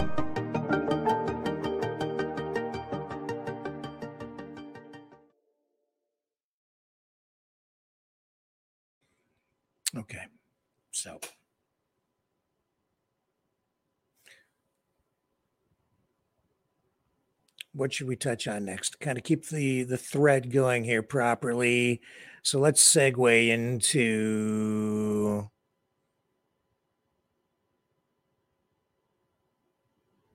well, let's do this next. The um the Christmas thing. It's just a brief thing. The Canadian Human Rights Commission says Christmas is discriminatory. Oh, man. And this, yeah, I think it's related to everything we've just been talking about. Christmas is discriminatory, says Canadian Human Rights Commission report.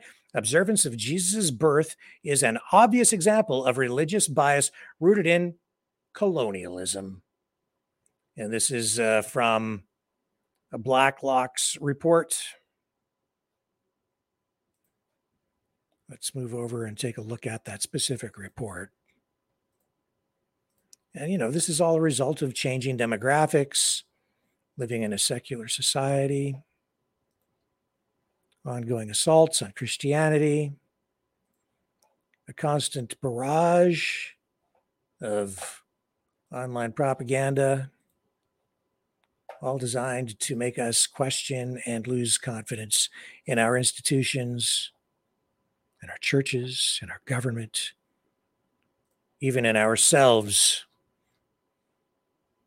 Call Christmas colonial bias.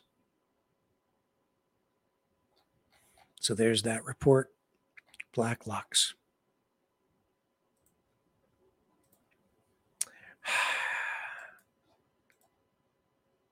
Merry Xmas.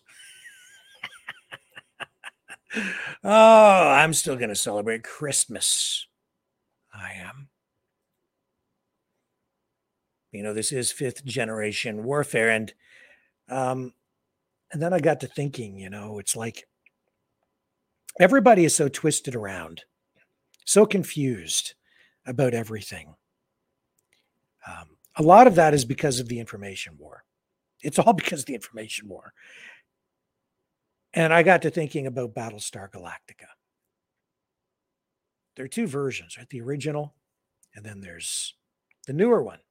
And the reason I was thinking about it is because that storyline so plays into what is going on today. You know, it really it's about digital synthetic transhumanism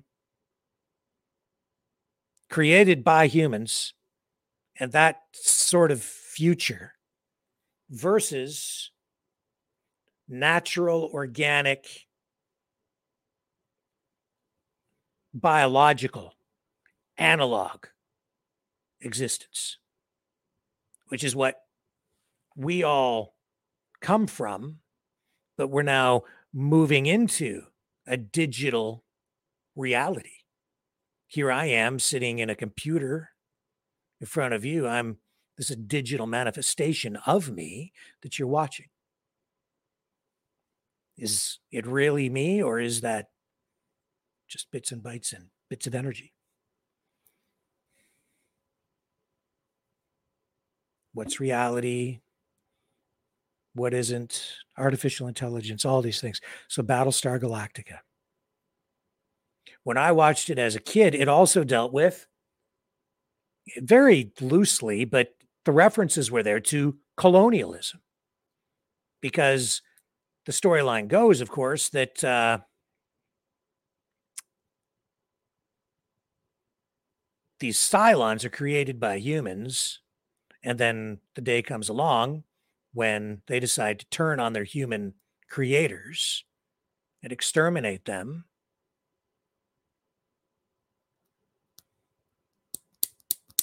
But it opens up all these questions about what is human. And the humans flee their homeland and go exploring across the universe in search of Earth. But they're called colonial warriors because they're settlers.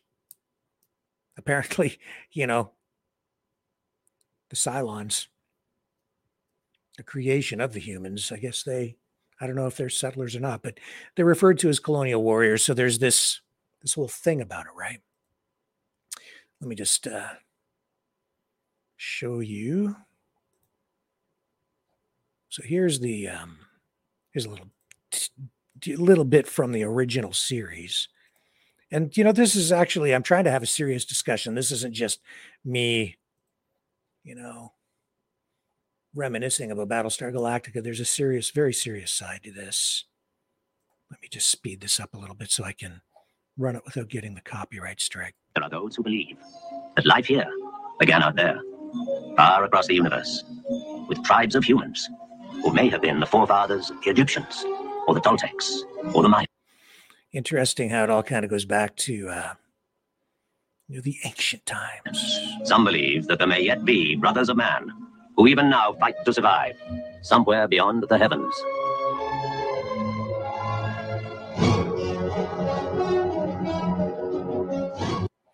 Okay, so Battlestar Galactica, 1978. Oh, I was I was pumped when I was a kid when that came out. The original released in theaters first as a feature-length film, then shown on television later, became a TV series. Great storyline, sort of dumbed down a little bit or made family friendly. It was aimed at exactly, you know, me when I was a kid in the 70s and it deals with a lot of the issues that we're dealing with today, but more so the newer version of Battlestar Galactica. Let me bring that up. Run you a little bit of that.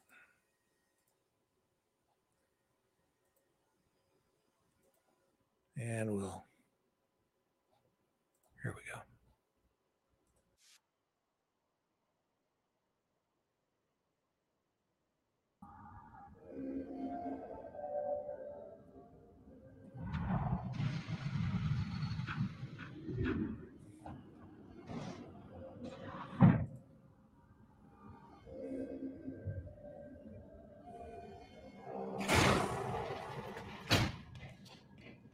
Let me start it over.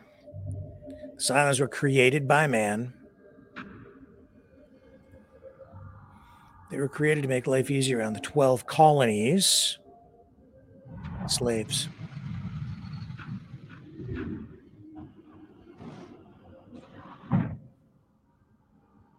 Machines or slaves? And then the day came when the Cylons decided to kill their masters.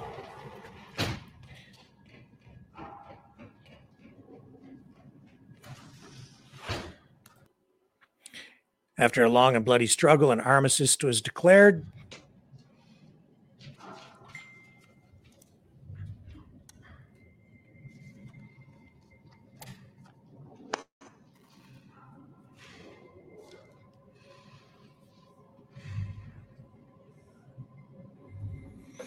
Versailles and him can meet and maintain diplomatic relations. Every year, the colonials, blah, blah, blah. Uh, the Cylons send to no one. No one has seen or heard from the Cylons in over 40 years.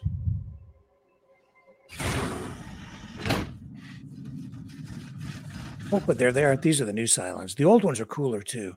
I kind of like the old ones. Uh oh.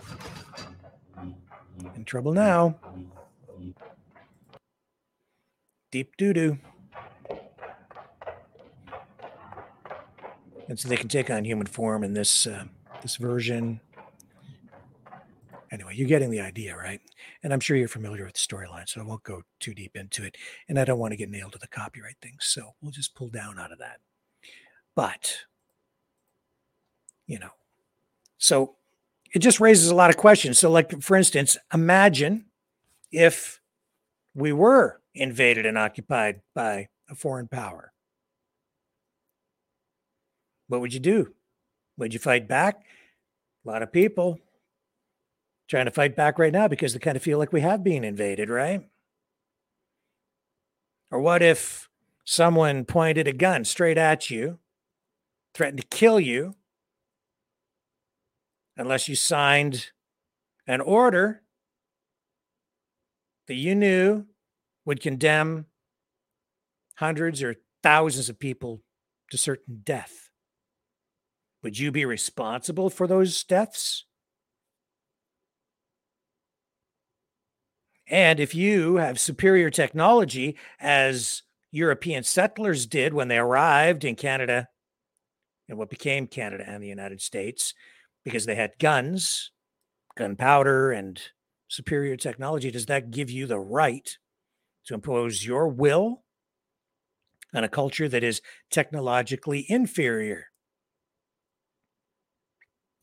Now, if something is sentient, if a robot or if artificial intelligence, a computer, becomes self aware or believes that it's a human being or acts like it's human, or if it becomes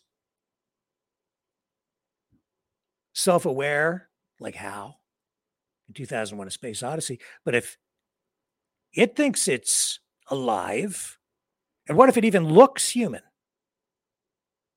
Should that then be treated like a human? Should it have the same rights as a human being? At what point does something become human? These are questions that are all relevant to what is going on today. We hear rhetoric from people like Lieutenant Steve Rogers, officials at the IDF in Israel, people who represent Hamas, all calling each other human animals or just animals that need to be essentially exterminated. We've heard that kind of rhetoric before in various wars, especially in World War II. And here we go again. And here's this television series that originally was sort of aimed at kids dealing with these really heavy duty philosophical questions.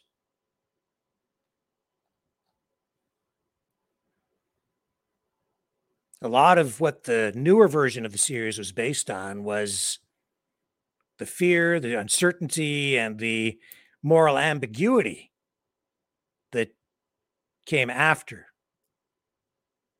9 11 in this new world that we're living in this new, res- more restrictive world where our rights are under constant pressure, erosion.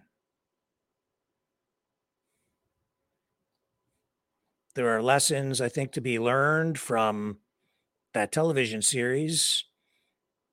If not lessons, it puts us through a mental exercise like the one that we're going through right now, forcing us to think about these very issues colonialism, settlers, slavery. What is it? And the way warfare is fought today, it sort of plays out in uh, in a real way in Battlestar Galactica. It makes you think, and it gives you a, a frame of reference that helps you understand. I think the way war is being waged today, fifth generation warfare. You see, the Cylons basically digital, a digital life form, a form of transhumanism has taken hold within the world, within their world, where cybernetic organisms or robots, Cylons, have sort of crossed that line from being a machine into a sentient, self aware, transhuman life form, which begs the question should they still be enslaved or should they be freed? Should they be there to serve their masters? Are they just machines? Should they just be treated as machines? And it all comes down to perception, the way people view things. Some people think animals should have, like literally animals, like cows and sheep and geese and bats and frogs and toads. They should all have the same kinds of rights as human beings. Some people take it to that level.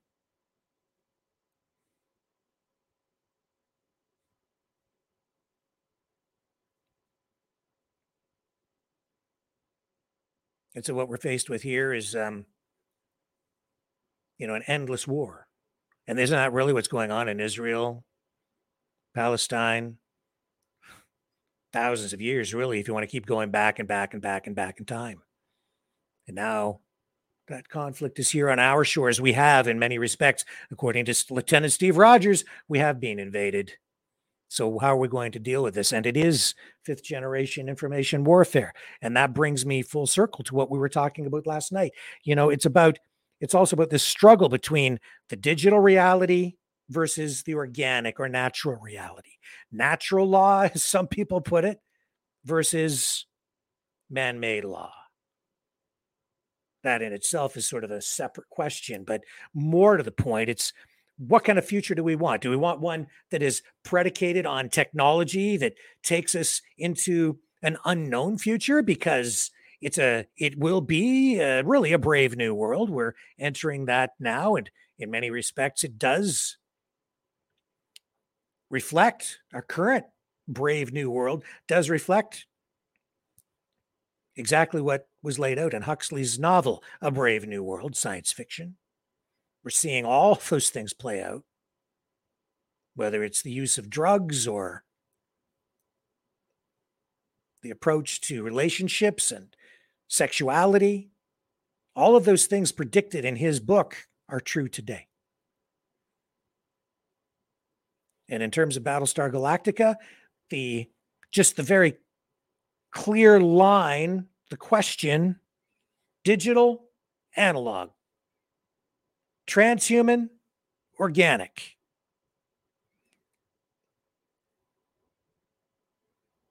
Spike vaccines or natural vaccines or no vaccines at all.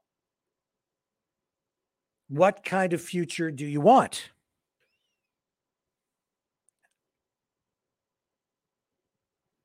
And I don't think it's that simple. I don't think it's that cut and dried unfortunately, you know, I think that um, people do tend to look at things in black and white terms good versus bad, you know, good versus evil, black versus white, up versus down, left, you know, fascism versus communism.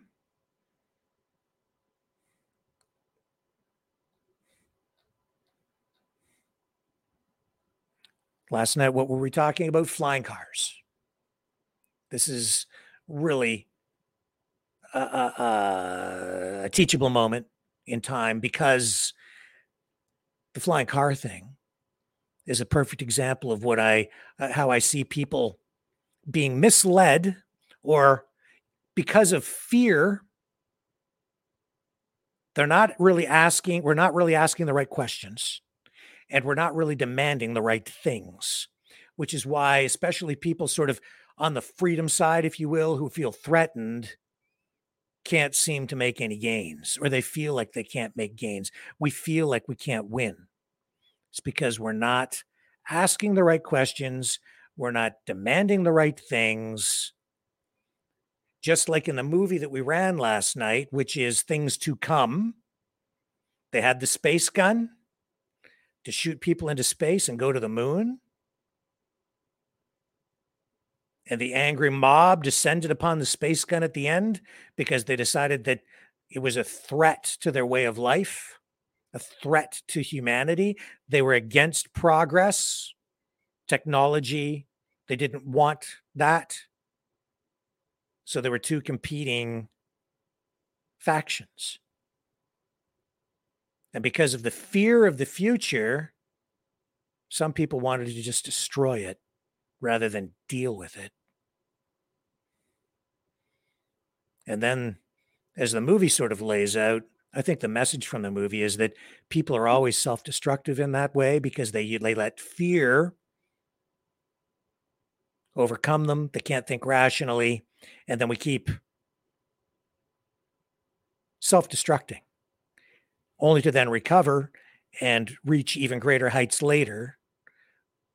But as soon as we reach a new new height, it takes time for people, a lot of the people, I think maybe even just you know the average person to catch up to the technology that accelerates at a rap, more rapid pace over time. And I think that's where we're at in many respects today, too. People, we're all very afraid of change.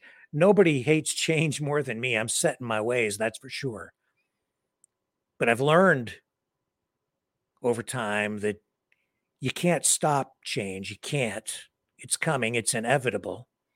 And in a lot of ways, it, it is a mistake to try to resist it. You have to adapt, learn to cope and use it. And that's what I've been trying to say here on the program, too. And the flying car thing, perfect example. So last night on the show, when we had the call in portion, I don't remember who it was that called in, but they were worried. They didn't like the flying cars, the idea of it, because the response was, don't like it because they'll just impose a social credit score on it and then you won't be able to use it. So we shouldn't have it. Wrong question. Wrong response, wrong approach. Let me show you, well, what the flying car thing looks like. Again, this is a different one. A lot of new designs coming out, new technology being developed. Hyundai, in particular, is a company that is on the cutting edge of this stuff. As I showed you last night, they have a whole plan set up for heliports, mini airports in urban areas that will basically eliminate the need for the construction of overlapping superhighways and roadways and maybe even high speed rail. It'll just replace all of that you could leave huge green areas, just leave forests there and fly right over them. You know, instead of building highways, you could use land for farms and just fly right over them. You don't need to stack highways on top of each other between cities. You just have air lanes. You don't have to build anything, they just fly. Well, here's a- another design from Hyundai's related company, Supernal just run a little bit of this so you can see what I'm.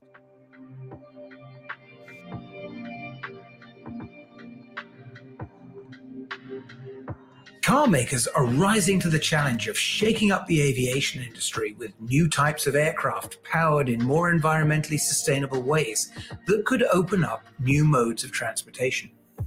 Companies like South Korea's Hyundai and its new advanced air mobility division, Supernal, believe they're best qualified to press the reset button.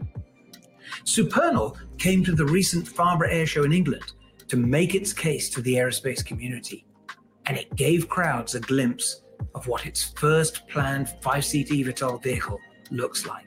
So, what we've got here is a rendering of the cabin that was uh, developed in conjunction with Hyundai's design centers um, and uh, the Hyundai Motor Group, so the various brands and it is focused on making it uh, passenger friendly, accessible, uses very light colors. The structure of the construction is, is very functional, so hand grips and coat racks, and a window display that's based on a butterfly biomimicry to give uh, line of sight for the passengers. So we, we've had very positive reactions. We think it shows that special something that the car designers have been able to bring to the table. Well, during the Farnborough Air Show, the UK endured record high temperatures that exceeded 40 degrees Celsius. Well, whatever. I don't care about that. But what I do care about is a great future, a prosperous future, a future of growth with a higher standard of living for everyone, a society where we solve a lot of the problems facing humankind. Those machines are tools, nothing more. We shouldn't be afraid of them, whether they're powered by batteries or maybe we could still, you know, there's no reason they can't power those things with aviation fuel, gasoline, essentially. Regardless, They're coming. We're being told that, and the technology is there. They could do it now. They just need to build it.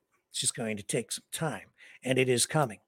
But the, it, it occurred to me thinking about Battlestar Galactica, the digital future, the convergence of digital technology and human beings, machines and man, transhumanism, artificial intelligence, displacement of workers.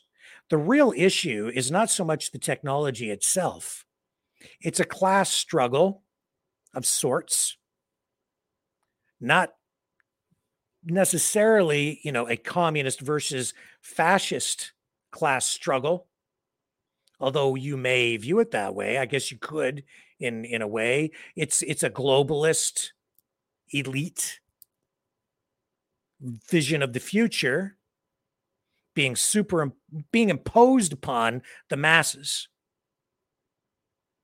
and the average person the working class and the welfare class if you want to call it that you know the most vulnerable in society they don't know how to cope they're they they are the most vulnerable they feel the most vulnerable and yet everyone is vulnerable heading into the future even the most educated because doctors, lawyers, scientists, all kinds of white collar workers, bankers, everyone, jobs at risk. If you're a banker, you may soon be replaced by a computer using artificial intelligence that can make decisions using artificial generative intelligence, which is the next tier of AI. they're all going to lose their jobs. Highly skilled, highly educated people with specialized skills and knowledge. What will that result in? They're going. They're going to to be out in in uh, in massive numbers looking for some sort of gainful employment. They'll be working in farm fields, except they won't even be able to do that because mechanical pickers have replaced most of those workers as well. So, what are people going to do? I personally think human beings will adapt. We'll all shift. We'll all find other vocations, do things that AI ultimately will not be capable of doing in exactly the same way. Human beings will bring value that can't be realized in any other way. But the fear the fear could drive us all and is driving some of us to run after the space gun like a mob attempting to destroy it because we're afraid of it instead of seeing and realizing the potential of it and embracing it and making it work for us. Instead of, I would put it to you, instead of running like a mob toward the space gun, or in this case, the flying car, and demanding that it just not happen. Trying to destroy it, destroy the potential, destroy it all, kill it before it happens. It's a mistake because one, we're not going to stop it. The technology is coming whether we like it or not. It's inevitable. Two, it's the wrong approach, the wrong question, because it's really about this. It's about access. And I want access. I want access for me. I want access for you. I want opportunity for me and opportunity for you. I want everyone to have equal opportunity and equal access to the system. That's the key to the whole thing. And not because of a social credit score, but because it's socially just. And I'm not talking about social justice in the same way that the neoliberal progressive woke crowd talk about it. I'm talking about it from the perspective of uh, an individual's rights, about personal liberty about what's enshrined in the US Constitution. less so in Canada. But those concepts are still powerful and still there. And that's what we need to defend and demand. And yet it's a socialist kind of idea. I can't remember who it is that said this, but there was a prominent Canadian politician years ago that resonated with what, what he said. And I read this, I didn't hear him say it, but it was in a textbook. And I'm, very, I'm so sorry I can't remember his name, but it was a question. Stuck with me. It's been with me my whole adult life since university. The question asked was In an affluent society,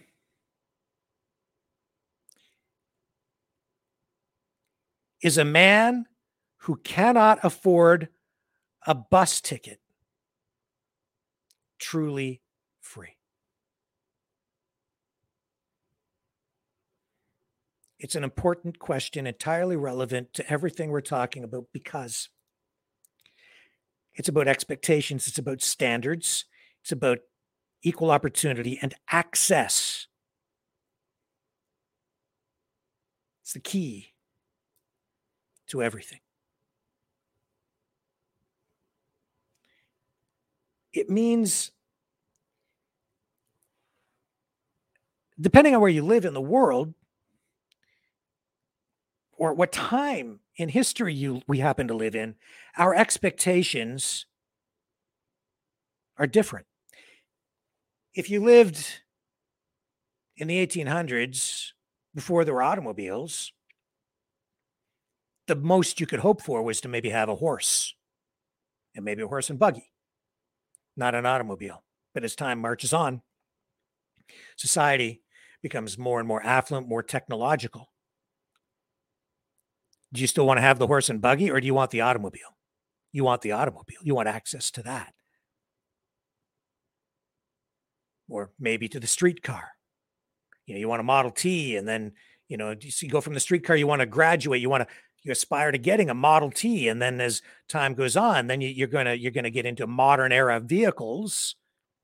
And if you can't have access to a car, at least you want access to public transit of some kind so you can get around so that you have an equal opportunity to move about and have freedom of movement and mobility so you can go to a job, go visit your family, have a high standard of living comparable to what anybody else in society has. So you have the same level of opportunity. Would it not be a mistake? I mean, you can be Amish if you want to be. You can freeze time if you choose to, build a parallel society, go back in time, or choose to not embrace technology at all. A lot of some people have done that. And that's a choice. And they find peace and fulfillment in whatever it is in, in their way of life. And that's entirely cool. But me, I want great opportunities for my community, for my neighbors, for my kids. I don't want them to just have access to a horse. I want them to be able to have a car if they want it. And if they want to live in a big city in the core, maybe they don't want a car, but they want access to public transit. They need to be able to at least afford to buy that bus ticket so they can get around, so they have equal opportunity, access to the system, access to a job, access to the mobility that provides transportation to and from or for that job so they can feed their families. In the future, we're not going to be able to stop flying cars. I don't want to destroy them right now. I want equal access. I want to be able to ride in that thing. I want you to be able to ride in it if you choose to. I want you to be able to buy one if that's the standard of the day so that you can have access to it too, so that you can compete for the jobs so that you can have the same quality of life as someone who is affluent so that everyone hits a certain stand a certain level of affluence that's about the middle class what is middle class? It's a different standard depending on the area you live in and depending on what technology we have at the time. And i think it's a mistake to be so fearful of what is coming in the future and the very near future to run away from it, to run into the woods, live in a shed or a tent,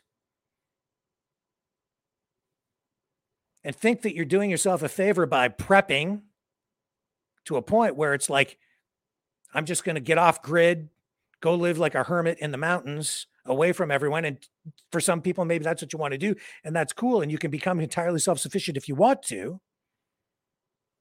But you are removing yourself from the rest of society. You're becoming Grizzly Adams living in the mountains, isolating yourself, freezing time, maybe using technology. That's the ironic thing about this. I see people doing it, getting off grid, and yet they embrace technology. They put up solar panels and use all these technologies that the people on the other side are trying to use anyway. And they end up doing to themselves what they're afraid the other side is going to do to them, which is to abandon everything or have or abandon their standard of living to then go live in an isolated way eh, instead of having a, a larger home in the suburbs with a, a vehicle or maybe even a flying car they go live in the mountains or they've decided they're going to go live off grid and live off in the woods someplace. No. Where life can be very difficult honestly if you're there by yourself and no man is an island you still have dependency on the rest of society in some way because if you have solar panels you still need to service them. They're going to last 20 years then you got to replace them where are you going to get those they're going to be manufactured someplace at a factory and you're going to have to have them shipped in. And i understand i understand i understand i understand. My point is though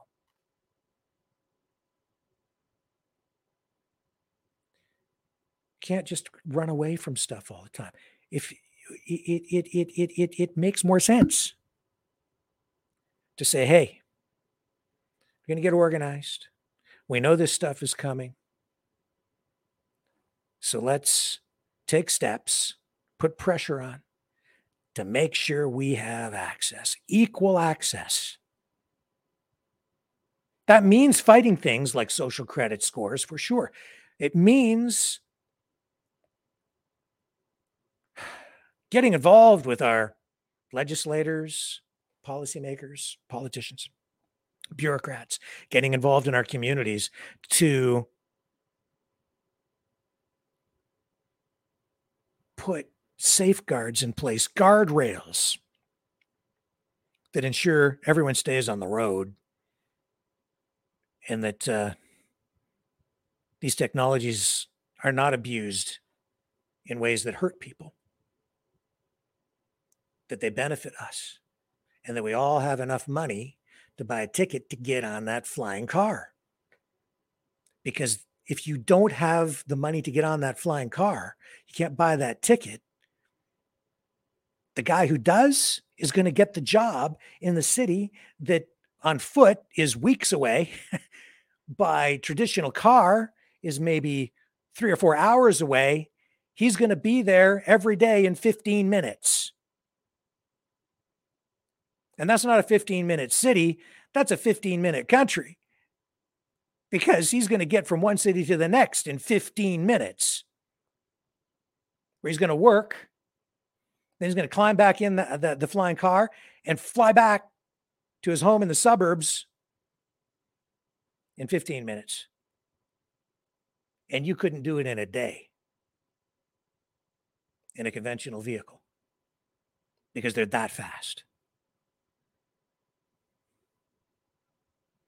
Think about the future. I want access. I want access for everyone. I don't want to throw the future away. I don't want to destroy the space gun. I don't want to smash it. I want to make sure that we all have access to it. Because you see, that's the thing. If they're going to build these things, they have to make sure everybody has access. These solve the problems of congestion in big cities parking, traffic issues. These solve the problems. And they bring the world closer together.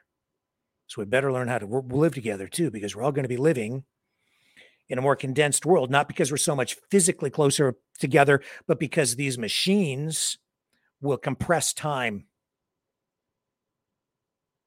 They'll make everything more efficient. We're going to get from point A to point B way faster.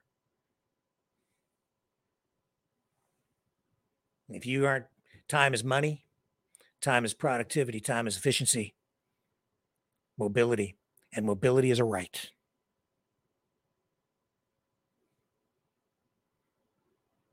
Mobility is a right.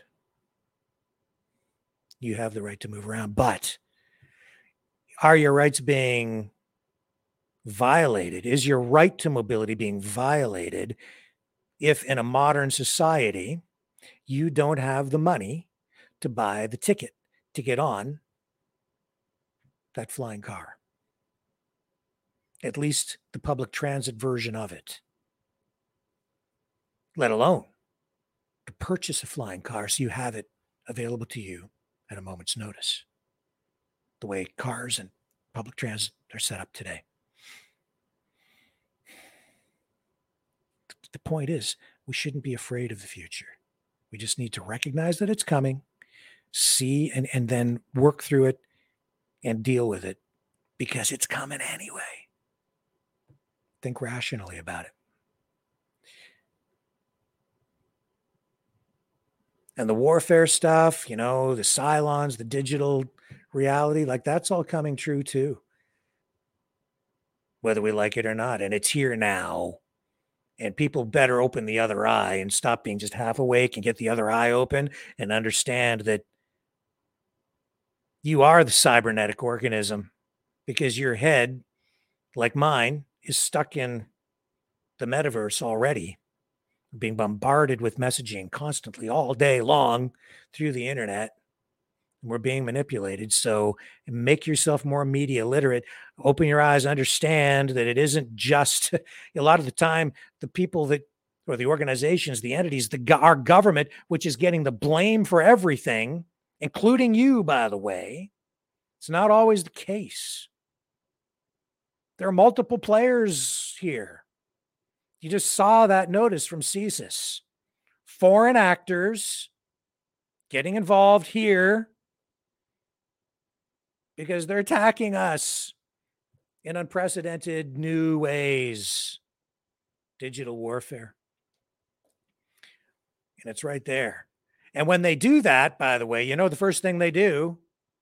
Oh, it's not, you know, they, they send in operatives or they convince people who repeat this messaging Oh no, it would never be China. It's this it's the CIA.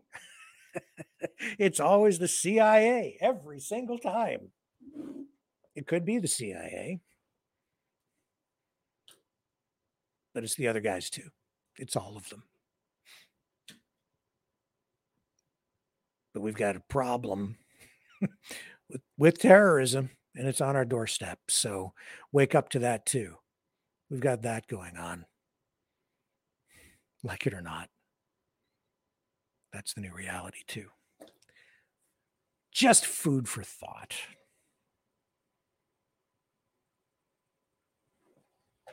Let's take a break. I'm going to take a look and see if there's anything else that I have for us before we move on.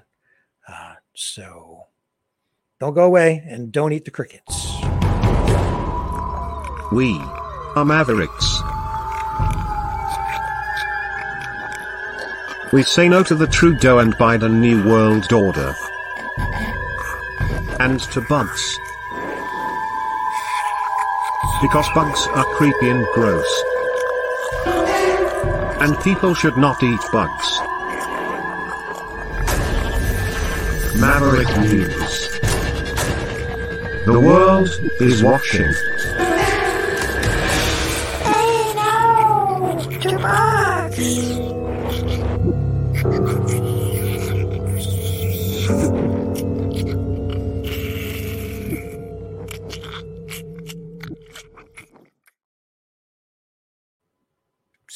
The bugs. I'm not eating them. I check the ingredients when I go to the grocery store now, and I don't eat them. And they're out there already, man. You can find them.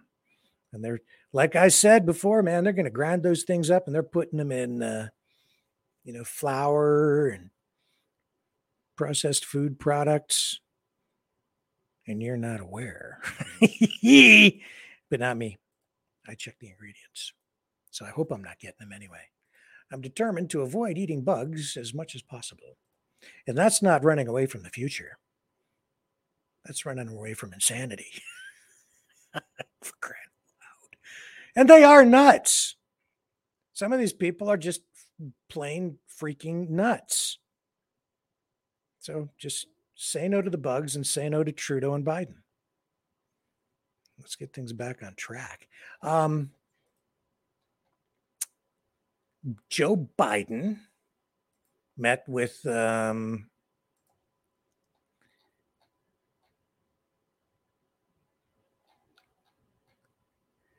Mexican President Andre Manuel Lopez Obrador. Um, and they were talking about, and this is go back, um, I think on Friday, they were talking about migration, the border, fentanyl, drugs, all of that stuff. It relates to everything that we're talking about here, too. We didn't really get much out of um, the APEC summit. But uh, this is what uh, what they said. Just run a little bit of this. That all our citizens benefit from our economic growth.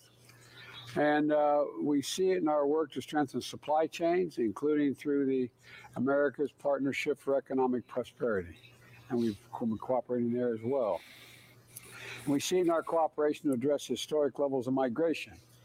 And I want to thank you, Mr. President, and your team. I really mean it for the cooperation and your leadership in taking on this challenge. I know it's not easy. Together, we're taking a balanced approach that lies at the heart of the Los Angeles Declaration on Migration and Protection, and we and 19 other nations have signed on to that agreement. So it includes enforcing our borders, increasing reparations, and opening a historic number of legal pathways for migrants. So I want to thank you again. All the things that are of consequence to us, I couldn't have a better partner than you. Thank you.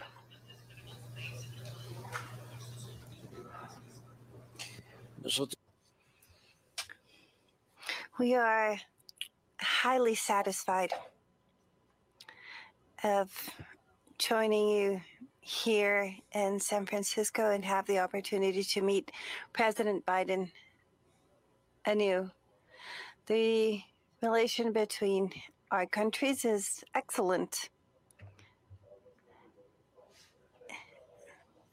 Our people, our friends, this is a respectful and cooperative relationship for development.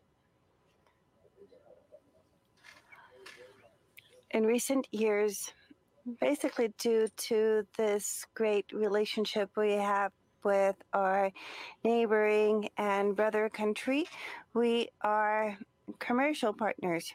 We are the main trade partners in the world which is outstanding.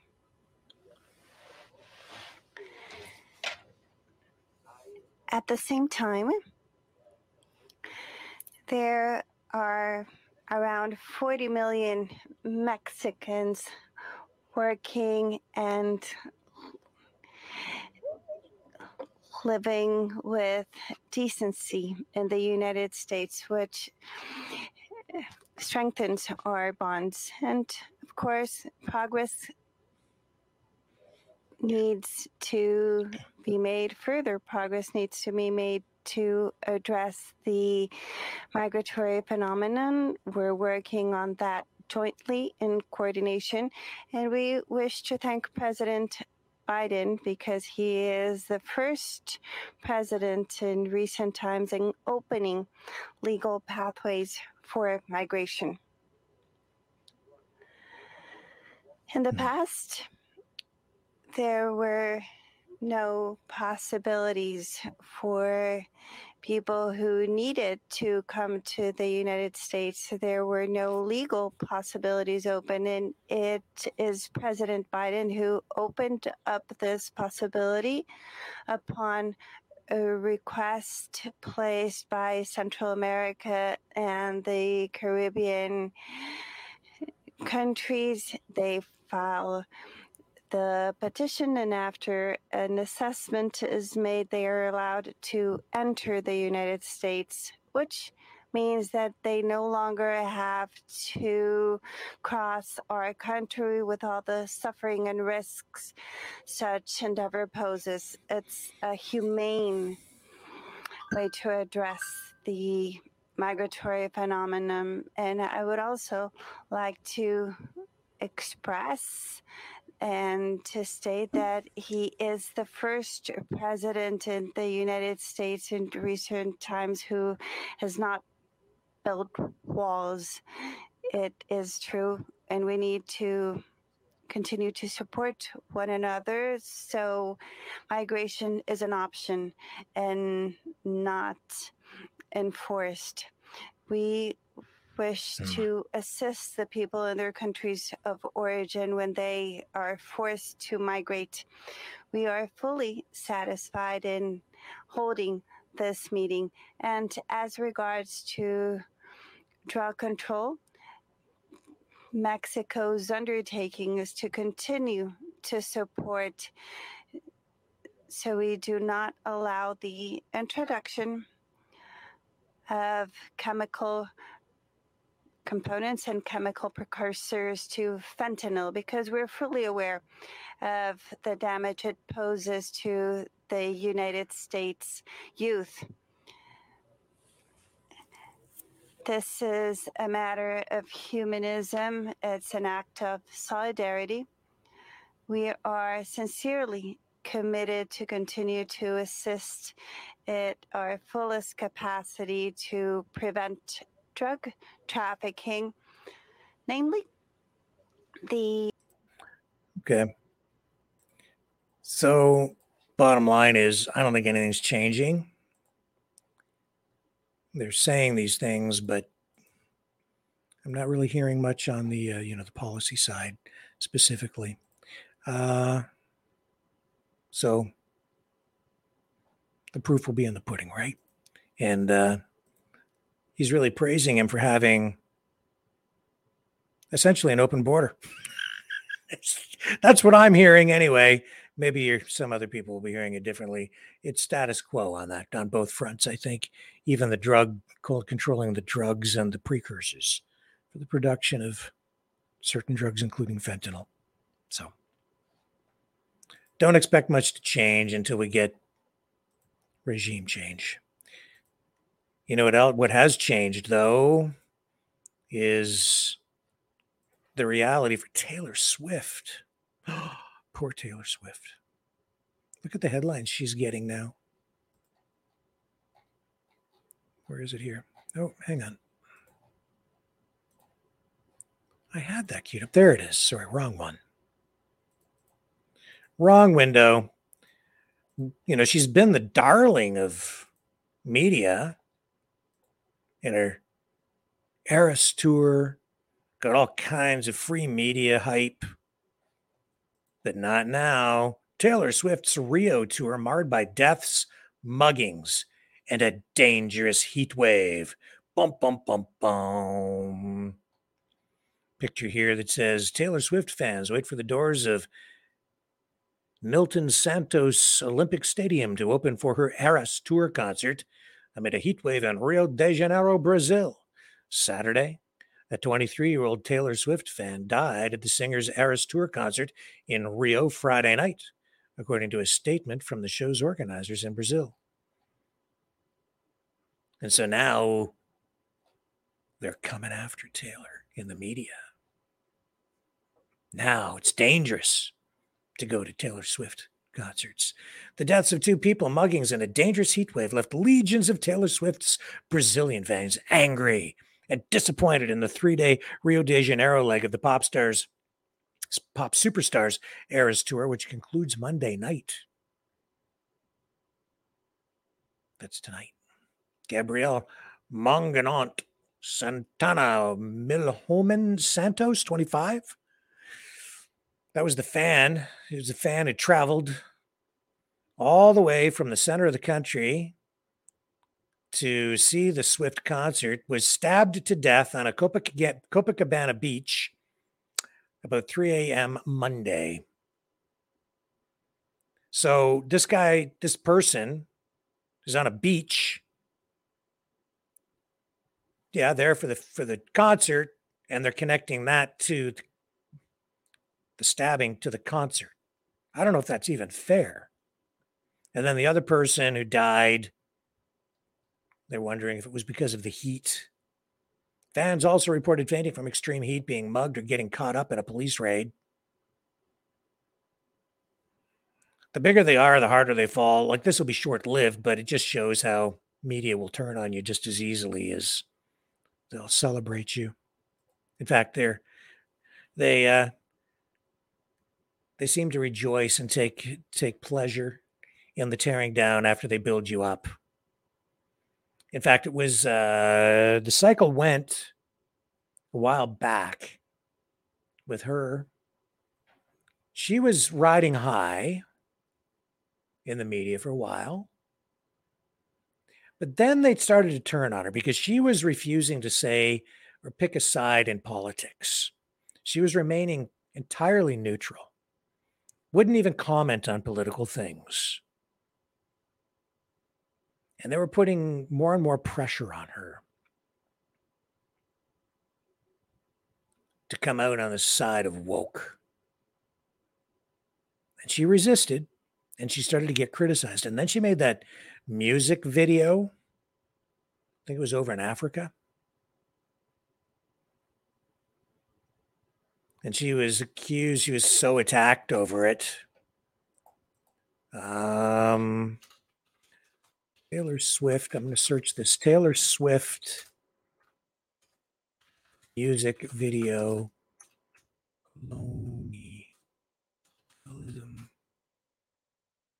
Yeah. Taylor Swift is dreaming of a white Africa. This is the NPR report about it. You remember that videos, music video she made? I'll show you the report here. This is just what comes to mind. And it's, uh, yeah. This is a big oops. Taylor Swift is dreaming of a very white Africa. The video for American Taylor Swift's new song, Wildest Dreams, has been viewed more than 10 million times in the two days since it debuted. This is back in 2015. Man, I'm getting old. In it, we see two beautiful white people falling in love while surrounded by vast expanses of beautiful African landscapes and beautiful animals a lion, a giraffe, a zebra. Taylor Swift is dressed as a colonial era woman on African soil, with just a few exceptions. The cast in the video, the actors playing her boyfriend, and a movie director and his staff all appear to be white. We are shocked to think that in 2015, Taylor Swift, her record label, and her video production group would think it is okay to film a video that presents a glamorous version of the white colonial fantasy of Africa. Of course, this is not the first time that white people have romanticized colonialism. See Louis Vuitton's 2014 campaign, Ernest Hemingway's Snows of Kilimanjaro, the 1962 film Lawrence of Arabia, and of course, Karen Blixen's memoir, Out of Africa. But it still stings. Cancel culture. Here are some facts for Swift and her team. Colonialism was neither romantic nor beautiful, it was exploitive and brutal. The legacy of colonialism still lives quite loudly to this day. Scholars have argued that poor economic performance, weak property rights, and tribal tensions across the continent can be traced to colonial strategies. So can other woes. In a place full of devastation and lawlessness, diseases spread like wildfire, conflict breaks out, and dictators grab power. Dun, dun, dun. Swift's wildest dreams are a visual representation of what the Kenyan author Binyavanga Wainaina writes about in his Granta magazine essay, How to Write About Africa. In your text, treat Africa as if it were one country. It is a hot and dusty, with rolling grasslands and huge herds of animals and tall, thin people who are starving. Or is it hot and steamy with very short people who eat primates? Don't get bogged down with precise descriptions. Africa is big 54 countries, 900 million people, who are too busy starving and dying and warring and emigrating to read your book. The continent is full of deserts, jungles, highlands, savannas, and many other things, but your reader doesn't care about all that. So keep your descriptions romantic and evocative and unparticular. Why be encumbered with the African people or show them in your wildest dreams video when they're busy mutilating each other and their genitals? Blah, blah, blah, blah, blah, blah, blah. Okay, so anyway, she got attacked. That's the bottom line. So what did she do? And here's the here's some of the video. Let's let's bring the video up for you. Gotta let this go. Really worried about climate change. Yeah. I mean, we need to find every way possible to reduce emissions from oil sands operations. Like carbon capture and storage. Okay. Yeah. All right. We have to work together. Okay, whatever. I gotta. I'm gonna speed this up. Gives you because I don't want the copyright strike. Okay. So put this here. See the style. You know, it's very vintage. Sort of, uh, I would say, you know, 30s style, 20s, 1920s. So you got the idea. So that was the video. And, you know, cliches from the past, style from the past. Still out there, but she got hammered on that. So what did she do? She caved. She caved, man. And she came out woke. So as soon as she started to say woke things, all that just went away. All that criticism. The video's still out there, hasn't been removed, hasn't been canceled. Nobody's calling for Taylor Swift boycotts. It's all still there because she came out, toed the line, and got woke. So they leave her alone. They built her back up. The Eras Tour comes along. Free publicity constantly. People lining up. Huge dollars being paid for the tickets. Huge success. When the media builds you up, they can't wait to tear you down. It's sort of starting right now. She'll survive it. She's still their darling, even though they're coming for her, they're gunning for her, they're hitting her, they're they're they're hammering on her. But it'll it'll peter out after a while and they'll build her back up again real soon. You'll see. Once this is done, it'll come around. They have to have some negative stuff in there to make make the, the other stuff seem even better than it really is. It's all a game. It's all a game. But unfortunately, the deaths are real. The deaths are real. Let me take another quick break. I'm just going to check and see if there are any new developments here in any of the news stories that uh, we've been covering here tonight, and I'll bring you up to date on the other side of this.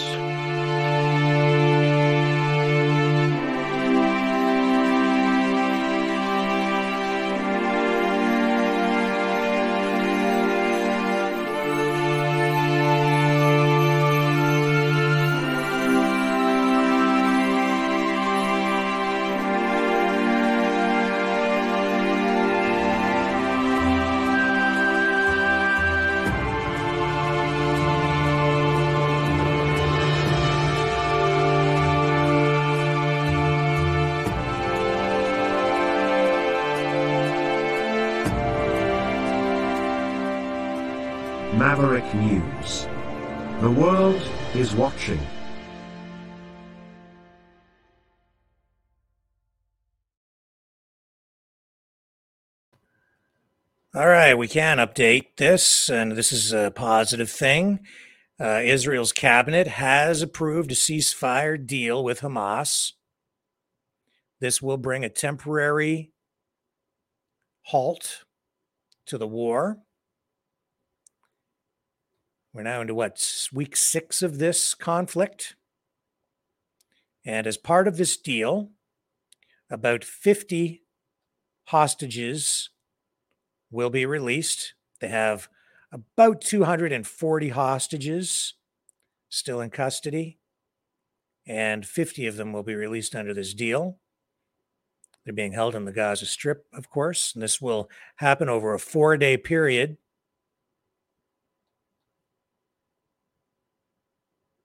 And the cabinet, the government, Israeli government says it will extend the ceasefire by an additional day for every 10 hostages that Hamas releases. The first hostages to be released are apparently going to be women and children.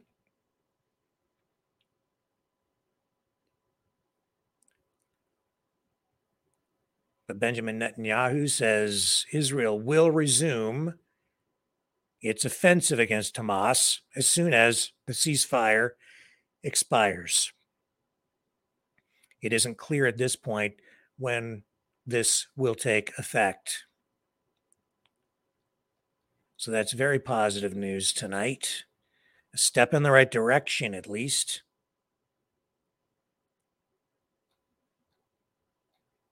And of course, we all know what's been going on over there.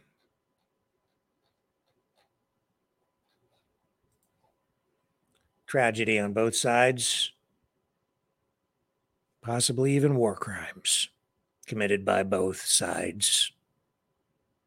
And that, I think, is closer to the truth than, than most or even the vast majority of what I'm seeing online, even from people who present themselves as credible social media independent influencers, journalists, whatever they want to call themselves.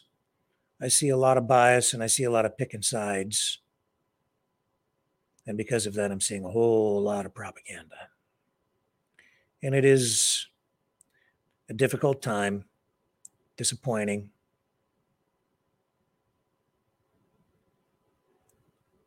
I don't know. But that's the way it is on this 21st of November, 2023. I'm going to take another break. I'm going to set up a phone system, but we're doing it different tonight. I want to do an experiment with the system. I'm going to put up a different number and I'll put it on the screen right now. We'll only take a, you know, we'll see how it goes. Um, here's the phone number. So, different phone number to call in tonight for the call in show 1 321 355 7678. That's 1 321 355 7678. Let's uh, take a little break here, and I'll be right back on the other side of this. The sharing of biased and False news has become all too common on social media. More alarmingly, some media outlets publish simply aren't true without checking facts first. Unfortunately, some members of the media use their platforms to push their own personal bias and agenda to control exactly what people think, and this is extremely dangerous to our democracy. In an ocean of lies a century deep, the truth awaits. Choose not the red pill. Choose not the blue pill. For both are an illusion. Discover the power of M. The power of individuality. We are mavericks, we are the way to the light. Fear not the storm. Join our quest for truth. Truth will set you free. Maverick News. The world is watching.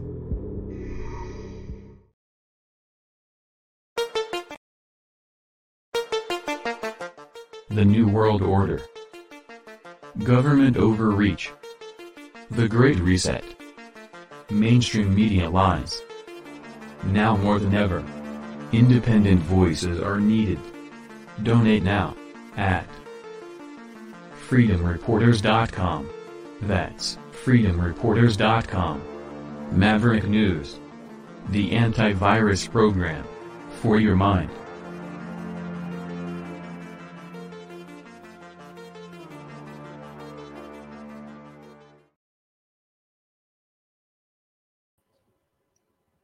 Okay, so that experiment already didn't work. so let's do this different. Well, we're going to do the same thing. I'm just going to do it's just a different phone number. Okay, so here's the phone number.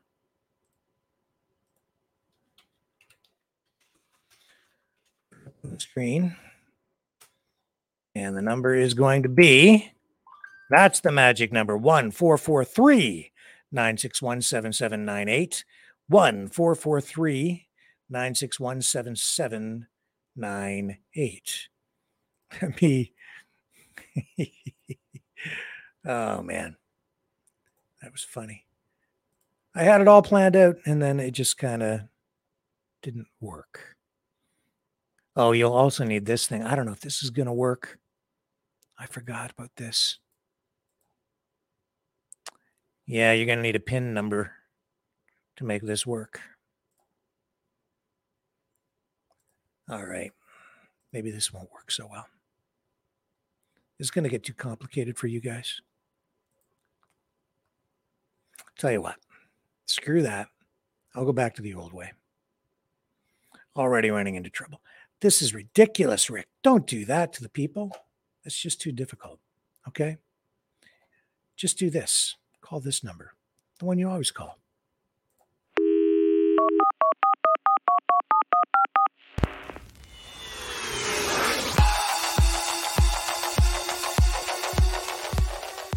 Join the conversation. Call 1 833 975 3733. That's 1 833 975. Free. Speak up. Speak out. Make your voice heard. Maverick News. Fighting for freedom by defending your right to free speech. Be a Maverick. Join us.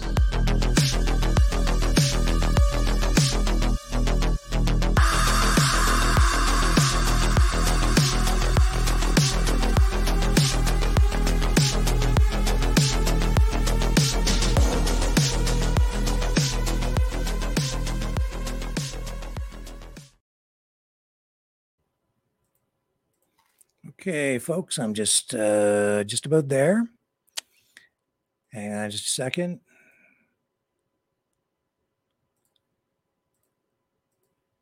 I think I got it. I do. All right, we're ready to rock and roll. And let me put that number up on the screen here for you. The uh, the usual number.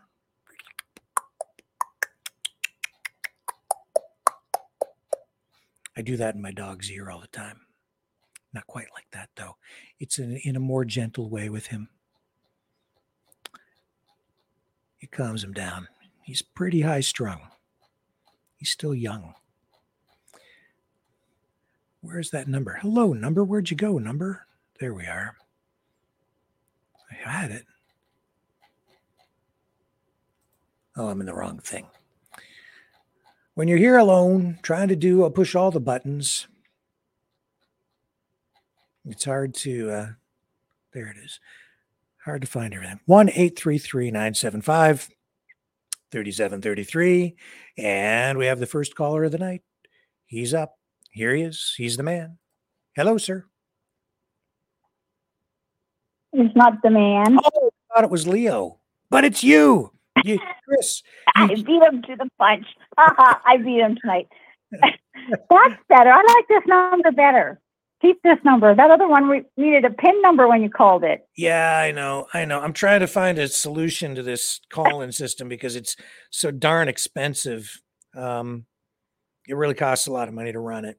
And uh, anyway, but that's my that's my well, problem. It, com- it comes up.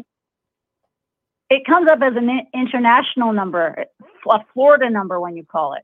Yeah, it's a U.S. based number, but I, I don't think it costs anything Yeah. to call it. But anyway, We're back doing the doing it the old fashioned way. Um, I wasn't going to call in tonight, but I wanted to tell you about something that happened to me. So, you know how you've touched on um, people being scammed and stuff in the past? With uh, cryptocurrency or whatever? Well, just being scammed in general, like ordering online and anything like that. Yeah. So, a month ago, I thought I would order. Um, I was on Marketplace and I came across this website that said Marshalls, which is the Marshall stores and winners and everything, right? Yeah. Okay, this is a legitimate site. Uh, So I went and I ordered this chair that folds out to a bed, and I thought this would be great for my grandson when he comes to visit. So it was like thirty-eight dollars, and of course, fifty-four dollars comes out of your account, right? hmm Okay, no big deal. And I start tracking it, and it starts off in China because it'll be there in eight days. By the fifteenth day, it hasn't even got to to Canada yet. Okay, so I'm watching it, right? Every once in a while, you'll get a um, something in English that you can read. So it arrives in Canada. Then it's going to customs. Then customs is going through it. Blah blah blah. Anyways, eventually arrives in Alberta here. Okay, that's great. Then it said it arrived in my town. So I'm going, okay, this is great. So I'm expecting a delivery, like, you know, a courier service to deliver it, right? And I'm waiting. And, and nothing. Now, this time we're talking about 18 days into this, all right? so I, uh, I sent the company a message and I said, I haven't got it yet. They said, oh, well, check your mail. And I'm going. It wouldn't come in the mail, but okay, I'll go check my mail to see if there's a card. Maybe it went to some depot or something, right? Mm-hmm. Nothing, nothing. Checked all the courier companies in town where they drop off. Nothing, nothing. Went to the post office again, and I gave them the tracking number. And they said, "Good, this is a China number, and once they come into Canada, they change over to a Canadian number for anything for the for the post office." So he said, "You'll never get it through us." So I, messaged these people back, and I said, "I still don't have it." And they said, "Oh yeah, we delivered it. Check with your neighbors." So I did. I had my neighbors check their cameras. Nothing, nothing. So I messaged them again, and I said, "No." I said, "This is a scam." I said, "You haven't sent it to me." They sent me a, a notice back saying, "Oh, we sent you the wrong package. We sent you 3D glasses, and you need to find them because we're out money." So I'm going, what? So I messaged them back again. I said, no, this is scam. And I scam. And I said, I'm going to report it to the authorities if you don't send me my money back. So fine. Don't hear from them for a few days. I get hold of my bank and I reported it as fraud and they took the whole and they said, Oh yeah, just by the way I was telling about it, it's fraud. So I waited. Well, three days later, I got $52 put into my account from that company, but there's no name that comes with this company. It's got a whole bunch of zeros and it says PPS and Mm-hmm. so they don't know where it originates from. Okay. Then I, what I thought that the bank had refunded me, turns out that it was actually probably came from that company again, right? Mm-hmm. Today I went to go to, into my bank and guess what? They drained my bank account right out. I have 46 cents to my name. What? They literally cleaned my bank account out today. So now I've had to get hold of the fraud department. I've had to get hold of the bank. I'm in tears. I'm at the end, you know, because like I, I'm on a pension. I don't get paid till next Wednesday. That was food money for me. That was money for me to take my grandson to a wildlife show this weekend. And they literally cleaned me out. So the fraud department said, well, it'll be a couple of days and um, hopefully your money will get refunded. If not, it'll be up to 10 days and then they might want to do inquiry. But they said it originated in Hong Kong. The very first claim I put in a month ago from them came from Hong Kong, but they still don't know where, what company it is or who it's coming from. Can you believe that? did I, you- I can't believe I fell for something like that. Did you pay for this with access, giving them access to your bank account or a credit card? Yeah, it was like a debit visa. So what happened was when that money got returned, the bank said, okay, we're going to monitor it and it shouldn't happen again because it sounds like a legitimate company that's return your money, but they didn't return the whole amount. So it never was legitimate. So basically they've had four times they've had access now to my card. So now it's finally been canceled. I have to go get a new card tomorrow. But in the meantime, I can't get into my accounts. I can't do nothing. It's just, I mean, not that I have any money left, but literally they cleaned my bank account out. And it, yesterday I put money, I had deposited money yesterday because I had sold something to get me by to do me till next week. And then I went and I put the cash in the bank and lo and behold. So beware people, beware what you order online. Honest to God, uh, I've only ever ordered twice online. One was from Amazon and I actually got that parcel a couple years ago and then this time. And now I'm terrified. I said, well, how do I know that they don't have my banking information now? I said, do I have to close out this bank? Do I have to go to, like, they said, no, it should just be your card. But I mean, I, I'm nervous now. I mean, that's how bad it's getting for scamming. Like, you really got to be careful.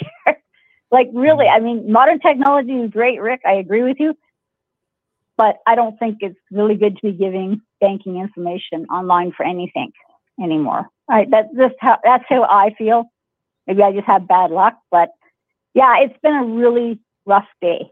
so I wanted to share that story just so that your viewers out there mm. are aware that it's so easy, so easy to get scammed. And even the bank said we we are so busy with scams and yes, fraud going on. Yeah, they are.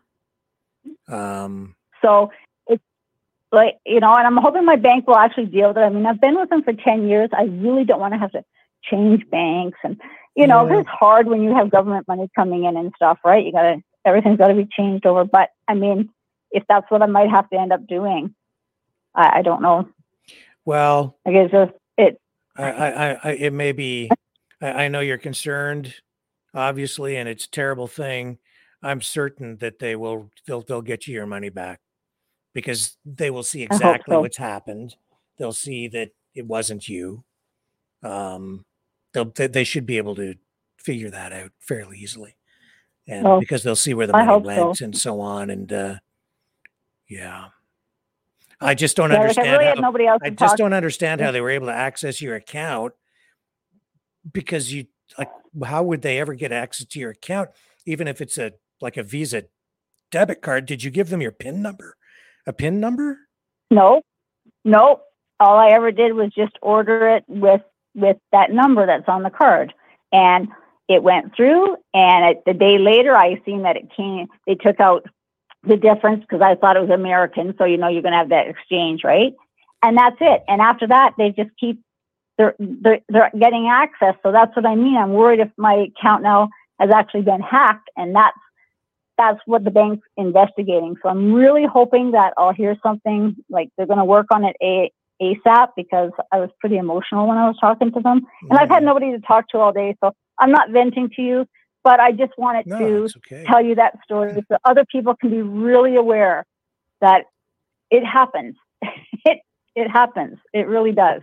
Well, uh, I, I didn't yeah. believe it. oh but yeah it does. it, it can happen quite easily but you know i uh you know my experience has been like i got sort of a few years ago credit card charge with a with a company and they were overseas but they didn't deliver on their promise and be, well i they my money just got refunded so it Okay. just by calling because it was an did American, you get- an, an American Express card, mind you. So they have extra Oh. layers of protection on there. But um, Right. I'd Well, be you see, and I don't even have a number to this company. Like, I don't even.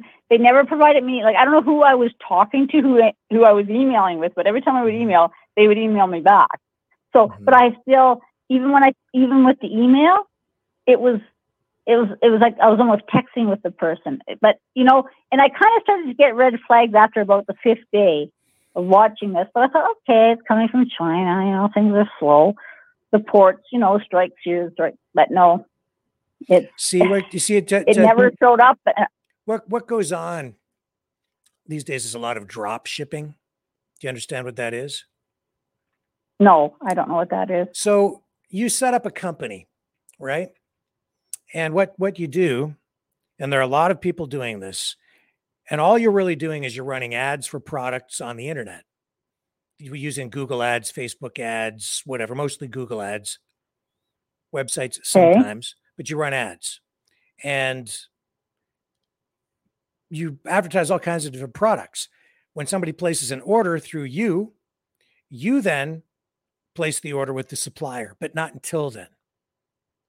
And then the supplier Oh. is usually in China. And that supplier then Mhm. ships the, the product so that as a drop shipper, you don't have to keep any inventory. But because you're Oh, buying from a see, drop okay. shipper who only actually places the order for his inventory at the time of your purchase, you have to wait a long time for the stuff to arrive. A lot of that stuff is sometimes advertised at a pretty low price. They have very low markup, very slim margins that they work on because it's more of a volume thing and they re- they eliminate their costs. A lot of like their storage costs, inventory costs, they cut you know one of their shipping costs, but then each item is shipped individually. So it's the it's these drop shippers, a lot of them that that get involved in this kind of stuff, and then the consumer ends up waiting a very long time for the product. And there are some bigger companies that get involved in this. There's a company out there like uh, I think they're called Light in the Box. They advertise a lot of products at dirt dirt cheap prices. By the time you get it to your door, though, you're sometimes subjected to taxation and importation duties, and it can Oh, be wow. delayed at the border, and it can be a bit of a headache, Oh. and it can take weeks, many weeks for your product to arrive. It's not like it just Oh, shows wow. up like that. Amazon's different. They're a huge company, and they Yeah. fulfill- they usually fulfill the products within days sometimes the next day or within a couple of days. And if it's a third party seller, because a lot of people sell through Amazon, independent people, um, they still fulfill the orders for those people. So there's a higher degree of trust there, right? And Amazon kind of backs Right, that up. right. So that's what's going on there. But you you order from a lot of other sites. know. If you're not careful, you don't know what to look for. You're going to get hooked into drop Mm-hmm. shipping. And then some of these companies do advertise that there's scams. There, there's no question about that because they will do things like advertise and then they get you to place an order and they'll get certain information. And sometimes it's in the refund where they actually execute the scam in order to take more money out of your account. Oh. Now, I can't remember exactly how that works. I'd have to look it up and, re- and refresh my memory on it, but there is a, a mechanism by which they do that. And it just gives them access to funds. And then when the bank goes to get it back for you, they've already kind of like disappeared into the night, into the cyberverse, right? Cyber universe. So they, Oh, but, but okay. but but the saving grace in all of this is that the banks are aware they're able to track this stuff they will be able to tell from the digital trail the digital money trail that it wasn't actually you who took the money out and so when they see that it Okay. is this thing they should restore the funds to your account because they will stand behind that. It's a huge expense to the banking industry. People don't people like to hate on Wow. the banks right? But the banks will generally speaking if they can trace that money and and see that it isn't you they'll they'll give you the money back. They generally will because it's a Okay, okay. breach in their in their security in a way. So they tend to stand behind it. Now i'd be very interested please let let us know what happens with you because this is uh, you know a lesson to be learned for everyone and um and I, i'd be very interested to see how the bank treats you with this but Yeah, well, and it's the ba- it's the same bank that your wife works for. By the way, I won't I won't say it okay on the air, but you know. yeah Okay, so yeah, so um, yeah, I've been with them for ten years, but yeah, I'll definitely let you know how it goes. And and I don't drink, and thank God I don't have any booze in the house because I probably would have got drunk today. Oh Oh my God, I've been so upset all day. So it's so frustrating, right? So i can understand the it, stress it's it's I, yeah, absolutely. yeah, and it but I did I did go for a walk. It was 14 degrees out here today, so we went I went for a nice walk to kind of walk it off. But anyways, I'll let you get on to your next caller. I just wanted to tell you my story that was happening. I'll keep you informed and so that all your other callers know or your our Maverick family to beware.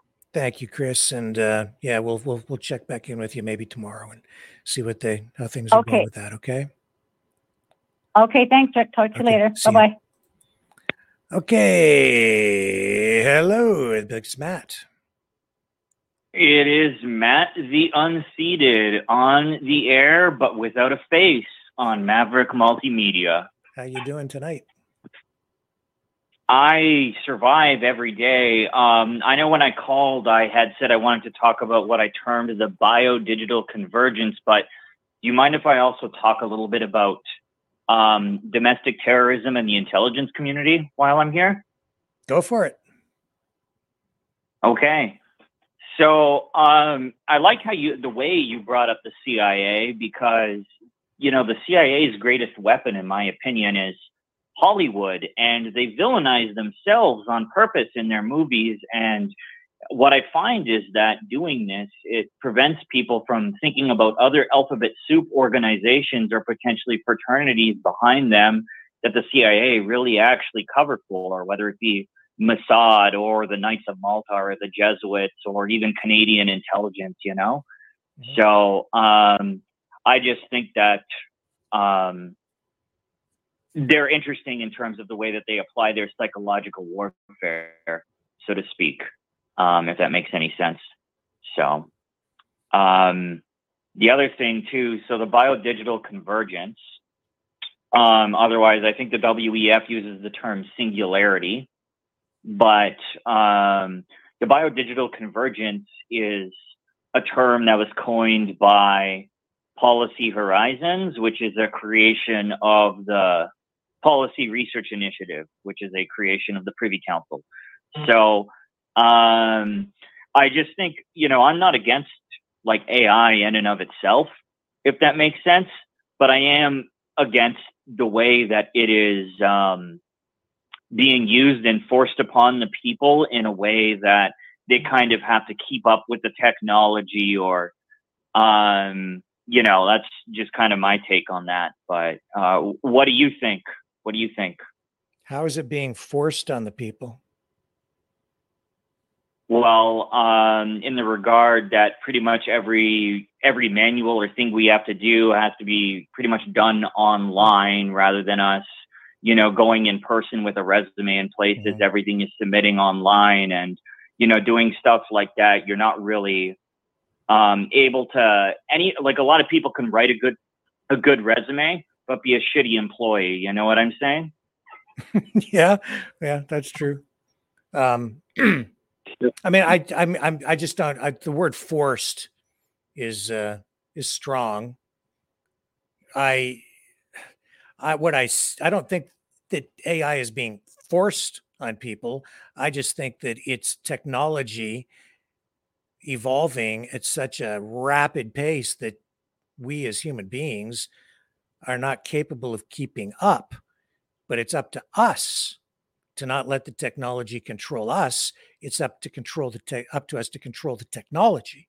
So we need to get involved and demand that there are checks and balances in place um, whether it's uh, legislation to ensure competition or to regulate the uh, the implementation of this kind of technology in certain areas so that it's not used in harmful ways.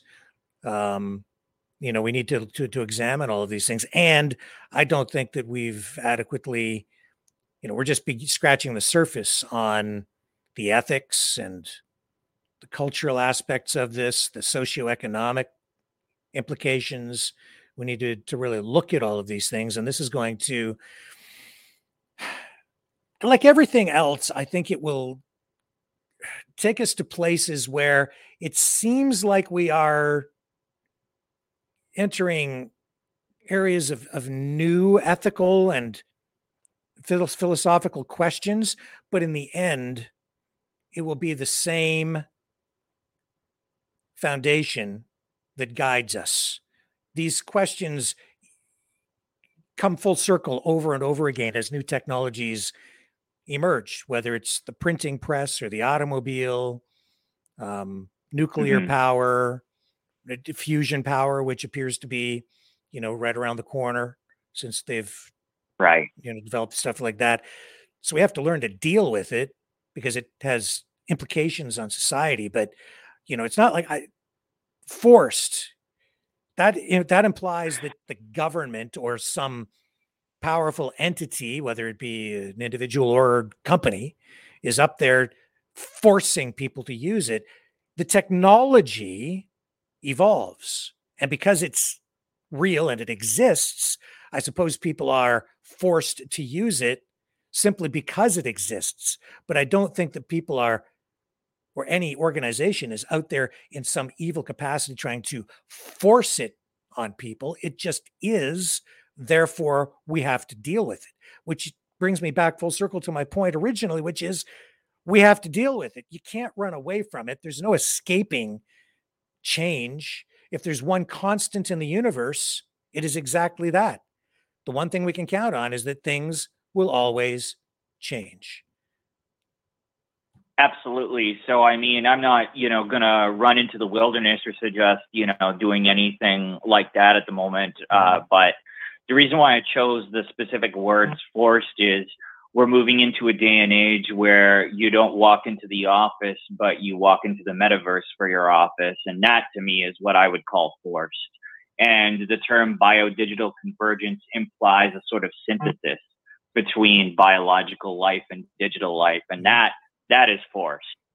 And uh, it's different. Sitting in front of a computer screen is not forced, right? Using a smartphone is not forced. It's just you can do all the things with a smartphone by not using a smartphone. You'll just have either several other devices or other means, and things would be you know much slower for yourself. You know what I'm saying? Yeah, So, I mean, you're, it, uh, it does raise these, you know, really hard questions for people, and I understand what you mean by forced. Like if if you get a computer chip that allows you to jack jack yourself into the matrix so that you can you, can- you have you know infinite knowledge. Suddenly you have capabilities far beyond the average human. So how do you compete for a job unless you get jacked in too right? That forces you to to do the same thing if you want to compete and participate fully in society that way. That forces you Yeah, but I mean, again that's like the you even- reality of it right? That's not necessarily the government sitting there saying you must although we did see during the pandemic where they said you must get this thing or you can't do this Yeah. right? That's being forced. That's why we need to get involved. That's why we need legislation in place. That's why we need to change section 1 of the charter. That's why we need to be focused on that so that the government can't do an end run around our rights in the future again the way that they did. We just have to keep hammering on that. Unfortunately we keep getting distracted pulled off into other directions and we've lost sight of that and we're running around worrying about taylor swift. Yeah. Yeah, and so I mean like when this whole when this whole thing comes down though like um take for instance like um you you showed Adrian's platform on the show, right? And there was like the gold standard for instance, right? And this gold standard is very vaguely defined, right? Like there even I even asked him about it myself and didn't really get a clear answer. So um I'm just saying like if someone is hypothetically promising, you know, um, currency that's tangible or backed by whatever, you know, gold, silver, what, like what I'm saying is, um, that's like an illusion in order to lead toward, um, you know, just something that runs on the blockchain, like a digital, like basically what I'm saying is you were talking about government implementing force on us through like, you know the the jabs and then potentially even maybe digital ID. I don't know if you were going in that direction or not, but all of these are just um, how do I want to say little baby steps toward what I termed the biodigital convergence, right? And so um, the thing is, it's like a gradual push and normalization through either ideology or, in this case, we're talking about technology, right? And so, again, there's nothing wrong with the normalized use of technology, but there is something wrong with the use of synthesizing with it. So uh, that's kind of where I stand. And also, I'm glad that you brought up section one of the charter because I think that that's probably a main way, like a main weapon, if you will, that is maybe not weapon, but a main way to manipulate um, whatever your desired outcome is if you're the government, you know? Yeah. So it, it allows um, them we to just say your to- rights are suspended because of X emergency. Um, yes, exactly right. So you know, Yeah. So I mean, um, yeah, I mean there has to be like a, a solid middle ground, I guess. And like you said, the only constant really is change, right? And so we always do have to adapt. And unfortunately, I think a lot of people too, even especially with the conversation I'm having, a lot of people instantly uh, get you know angry or scared, right?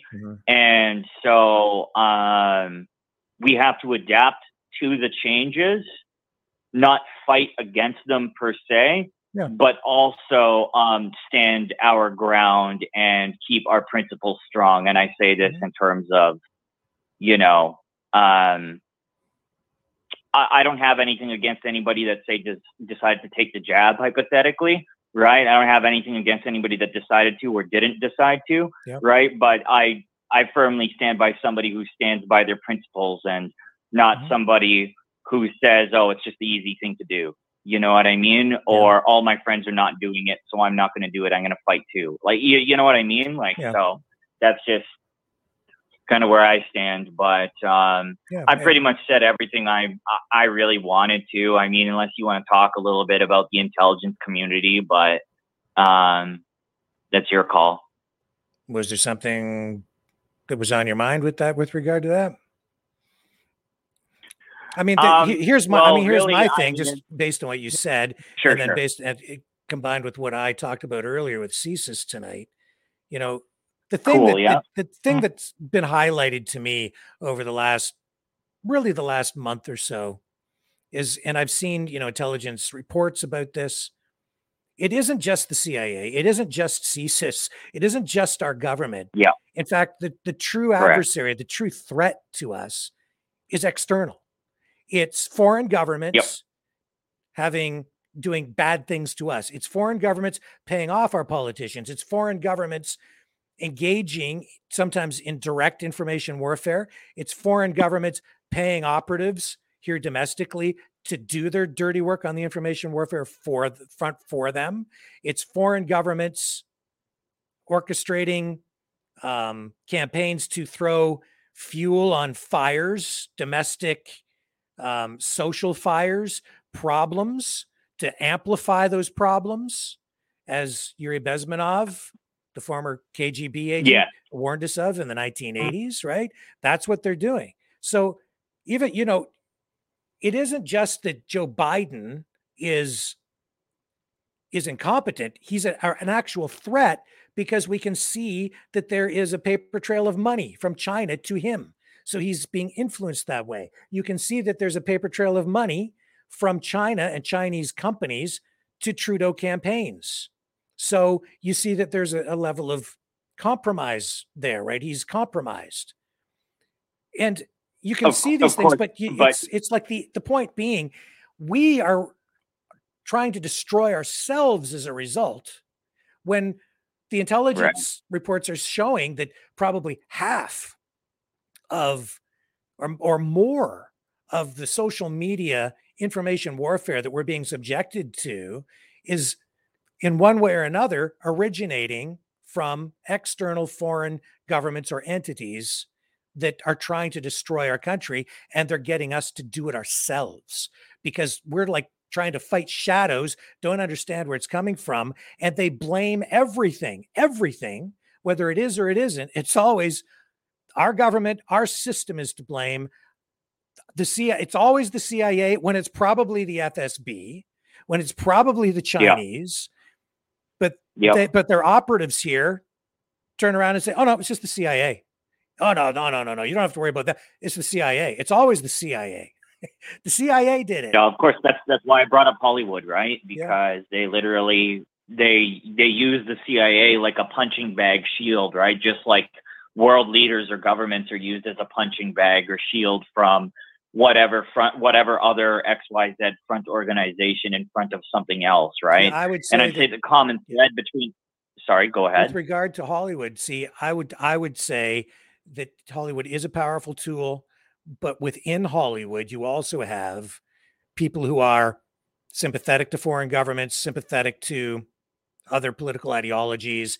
Some of them are paid, some of them are doing it voluntarily because they believe in you know, this stuff is amplified by foreign governments who Yeah. then put people into places of influence within media organizations so that um, those kinds of narratives are told through the media to us in order to undermine confidence and trust within our own institutions and our governments, whether it's police or even firefighters or whatever it might be, right? Can't trust them. Of course.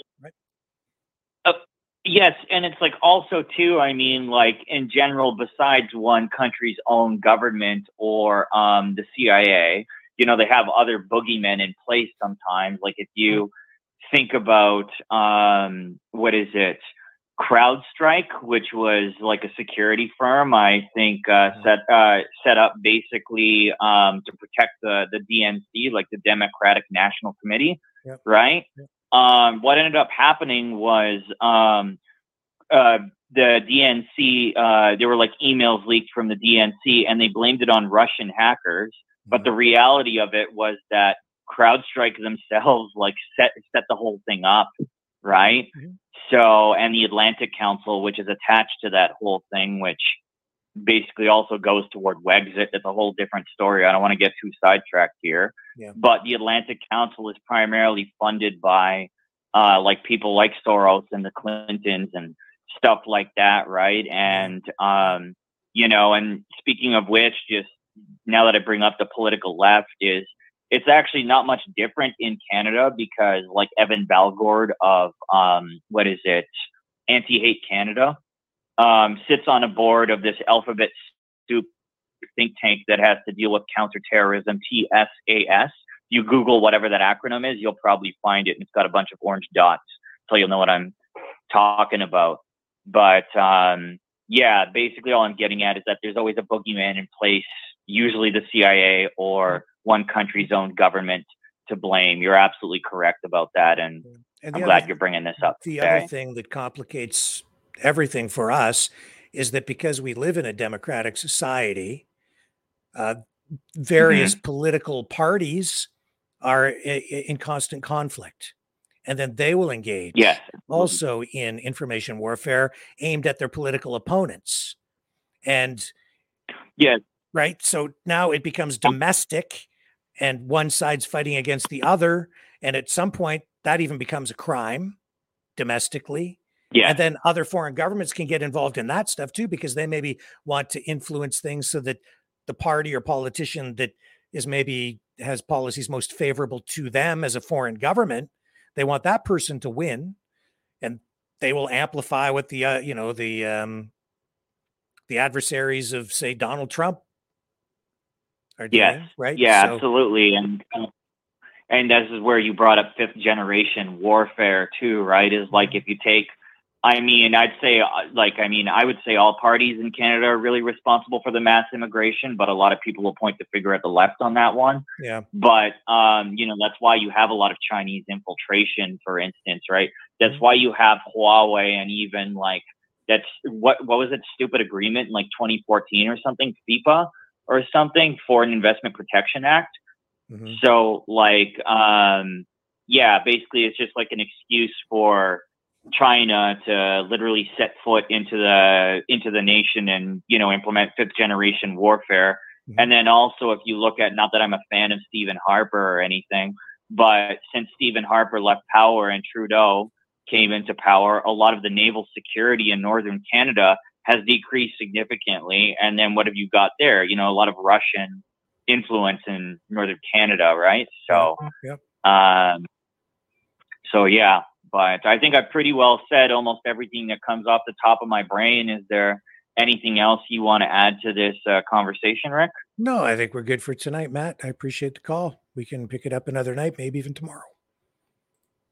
Okay, sounds perfect. I'm just gonna tell people to check out my YouTube channel, Matt the Unseated, or uh, find me on Facebook at Matt Unseated, and they can freely ask me whatever it is they want. And now I'm going to hang up. So thanks very much for having me call in, Rick, and enjoy the rest of the show, man. All right. Thank you, sir. You have a great night. All right. Let's move on. Here he is. Now he's up. Hello, sir. Woo-wee, Ricky Bobby. what a show tonight! What a show, Chrissy. Tis the season to be scammed. Everybody out there listening, be very careful. The scams are in full effect.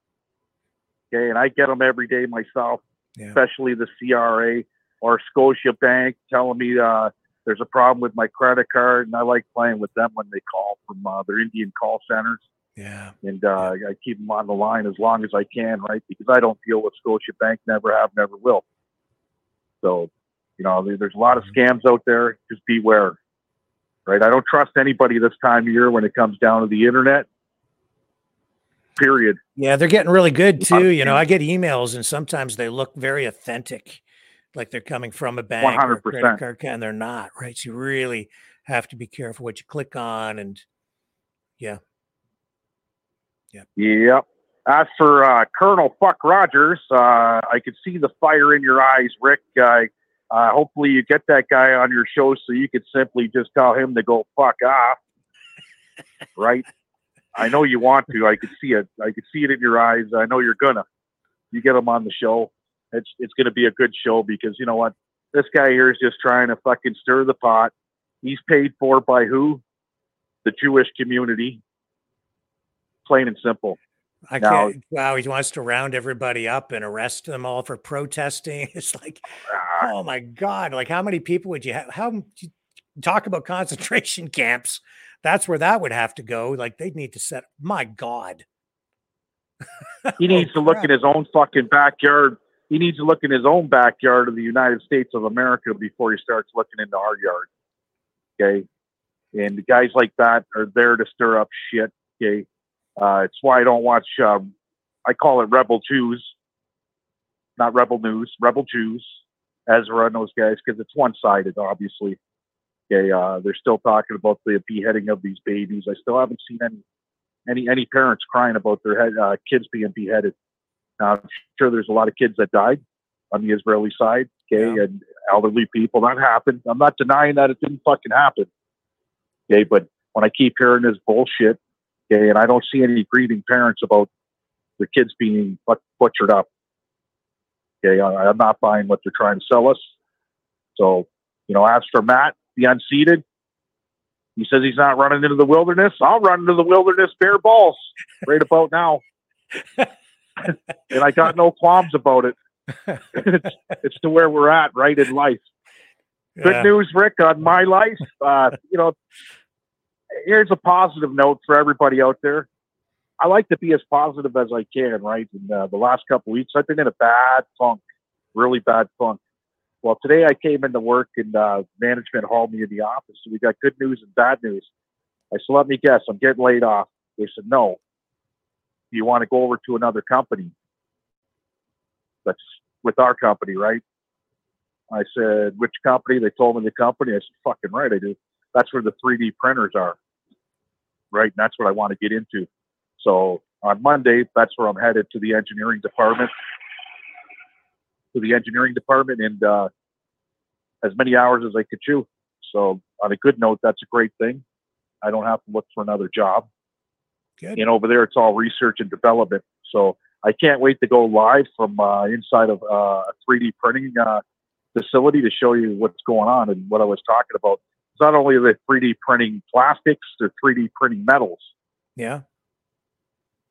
right? So, yeah, I'm very, very in, interested in uh, this new job, anyways. That's for sure. Cool. You know, you get complacent in a place for years where I'm at, and uh, you know, it's not. I already know it's not going to be as laid back as it is right now. Of me calling into the Ricky Walker show every night, or even watching the Ricky Walker show every night, right? Because I'm going to be busy because I got to learn, right? So, right now I'm to the point where I'm not learning anything anymore. I'm just, you know, things are running. They're running great, Yeah. even while I'm talking to you on the phone, right? So it's a win-win for them. It's a win-win for me, actually, at the end of the day, because any new skills somebody could pick up is is a good thing, right? Yeah. How do they print metal, That's- I- Leo? How do they do that? I'm gonna. I don't. I'm gonna. I don't know. I'm gonna show you. I'll do a video. I'll, I'll come on your uh, show live and whatever. I'll show you a video uh, on how they do it and what they're printing. Right. So right now we do uh, 3D whatever, right? Uh, machining. So 3D printing it's coming out almost better than what we can machine. I don't know what the speed times are, who's faster.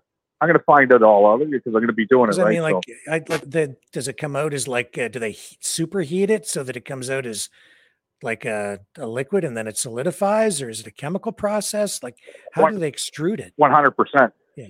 100%. Like uh, 98% of the material in this new place is all aluminum, right? So they're 3D printing the aluminum. And what that does is, okay, uh, it cuts, I know it cuts down on time because to build the tool could take up to uh, six, seven, eight, nine, ten months, right? Depending on the size of the tool. Where, let's say you just want a prototype for the new vehicle that's coming out or whatever. Uh, so you make the prototype and 3D print it. And if they like what they like, then they'll go cut it in aluminum, okay, as a prototype, and then replicate it in the steel, I see. right? And then start Yeah. full production. Right. So they could put a whole car together, 3D printing, put a whole car together, the, the body frame of a whole car, so they know what it looks like before they even go into production of uh, of anything. Right? And that's that's the future of things. That, like re- said, that my job as a really, that really reduces uh, development costs. Huge. It does. It does, right? And uh, this, there's only two shops in uh, in southwestern Ontario that are doing this, right? And this is one of them. There's about hundred people that work there, so it's going to be interesting to see, interesting to learn new things, right? So, and that's the future. Like I said, my I'm a dying breed Yeah. as a machinist, CNC, as as you know, as technical as it looks. Yep. In a blink of an eye, ro- robots could come in and do our shit That's right. right? So we're we're already computerized. It's just a matter of getting uh, robotics to do the tool changes and everything else, right? Uh, uh, you know, uh, so we're a dying breed. So And and the and the three D 3D printing three D printing is displacing the CNC stuff. So the day you know the days One are hundred percent. It is. Yeah, when I started back in the day, they were called duplicators. Okay, and they had a wooden model that was made out of wooden bondle. Okay, and they had a tracer on the duplicator that sent all the information after it was done tracing to a big CPU that was fuck massive. Okay, and it ran out tickets. This is how the computers operated. He took the ticket over to the machine, put the ticket in, and then it replicated what was on the ticket to mm-hmm. steel. Was wild. And then in a wink, blink of an eye, it turned into CNC, right? All computer numerical controls. And that, that changed overnight. So I do see in the industry right now the 3D printing's the way to go. That if you got a job in 3D printing or robotics technician, anything uh, computer technicians, okay, those jobs will not be obsolete. You'll have a job for a long time. You take a job as a plumber, electrician, trades, you'll have a job for a long time. Right? So I just got to change the shuffle. That's all, buddy. Yeah. Yeah. Like, yeah, that's right. Just have to adapt. Simple as that. And plumbers, I mean, AI can come into effect, I guess, but at the end of the day, somebody still needs to crawl under your sink with a wrench and and and get to work on those pipes. So Right. Or lift lift the toilet and place it in, right? Uh, Jobs like that will never go obsolete. So, you know, I don't care what they say about AI. You're not going to have AI come in and it's it's it's the plumber. I, I don't see it. They're not that far ahead yet. not yet. Eventually, maybe robots, Not but yet. we're we're a ways away It- from that. yeah. you know, decades. We're a hundred years away from all that shit. Yeah. I'm just worried about getting through the next ten years. I could care less about the next next hundred after, right? Yeah, and with the with the rate of acceleration, that's uh, that's all any of us can really do is try to get through a decade at a time. I think. So I think so too. You know, so on the positive note, keep positive people and positive things will happen, right? Mhm. Just keep positive. You know, for every negative I try and find, I try and find 10 positives. So my wife's happy. My kids are happy. My son's working at the mission. He's a cook, just doing his co-op and they hired him full time oh, right? So, and my and, and then my other daughter, who's really not doing much, she went in there and they hired her full time too in the kitchen at the mission. So they're both doing good, right? So, well, good for them. which is good. I think so. Yeah. Awesome. You know, that's what they want to do. That's what they want to do. You got passion for it. Do it. All right. You'll never go hungry. That's a fact. That's right. Cooks and butchers. If you're a cook or a butcher, Johnny, if you're a cook or a butcher and you're listening to this, you'll never go hungry. All right. Well, I'm- I'm glad things are looking up a little bit more for you there, Leo, and I appreciate the call. Right. And everybody out there on Rumble, if you see the reason why guys like Paul, me, there's a bunch of us and we have pink around our names, that's because we're paid members monthly and it's only like five dollars a month to become a member on Rick's show. Okay. It's only five dollars a month. Take it up. When you go in to pay like you would a rent, it asks you if you want to become a member. Become a member. It's only five dollars a month and it helps Rick out. Everything adds up. Thank you. If he's got 300 people watching, if he gets 300 members, now Rick's got he's got a side hustle that you know they what's five times three, eighteen hundred dollars a month. It's not that big of a hustle, but it gets them through. I appreciate the plug there, sir. Okay, guys, Yeah. have a good night. All right. Take care. All right. Let's go on to our next caller. Hello. How are you tonight? All right, Rick, how you doing? I'm great, Choosy. How are you? Well, I'm hanging in there, making a cup of hot chocolate at the moment. Awesome. Um, yeah, uh, things could be worse, and uh, things could be better. Certainly, Yeah. been a long night already for you, uh, by the sounds of it. Also, No, things are things are pretty good here tonight. I think overall. So I what- called into uh, Megan Fox the other day. I don't know, maybe it was yesterday. I lose track. But um, I told her what the solution is, and she was like, "Oh, well, I have no concept what a peaceful revolution would look like." And then she was like, hung up before I could explain any further. But then when I rewatched it, she did, you know, concede that it's a valid consideration. So I wasn't all that insulted. But, you know, overall, Rick, um, been taking the temperature of the protest chats, and people are smarter today than they were yesterday, but only half as smart as tomorrow. And that's a good trend. And in the legal chats and the alternative media chats, I've noticed a trend. And like I can go in there and flip the table like a card table, no problem.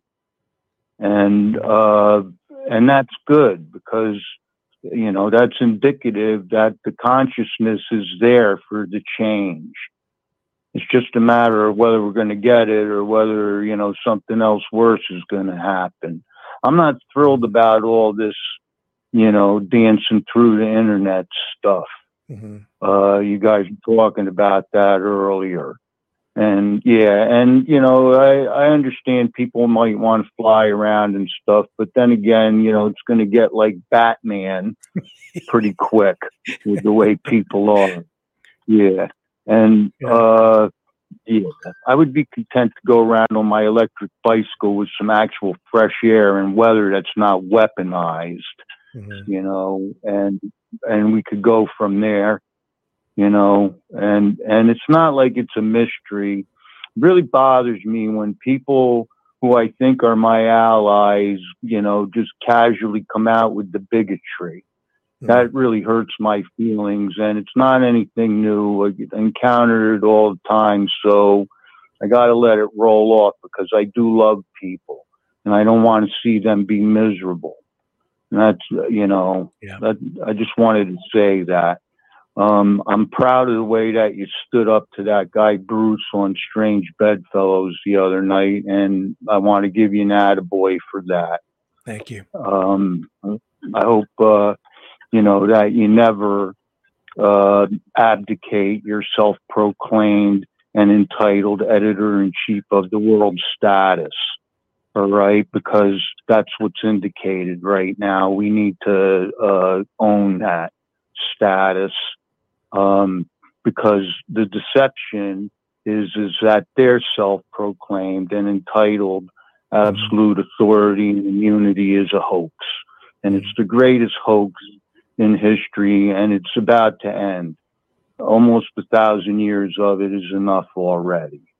All right. So nobody should be confused about who it is. All right. And the foreign interference thing. All right. And what you said about the money passing hands between the minions is, yeah, how they do it between their different organizations. And that's how they're washing the money Mhm. and the influence. All right. So we're not confused. We're not powerless. Um, I think it's been a little while since we spoke.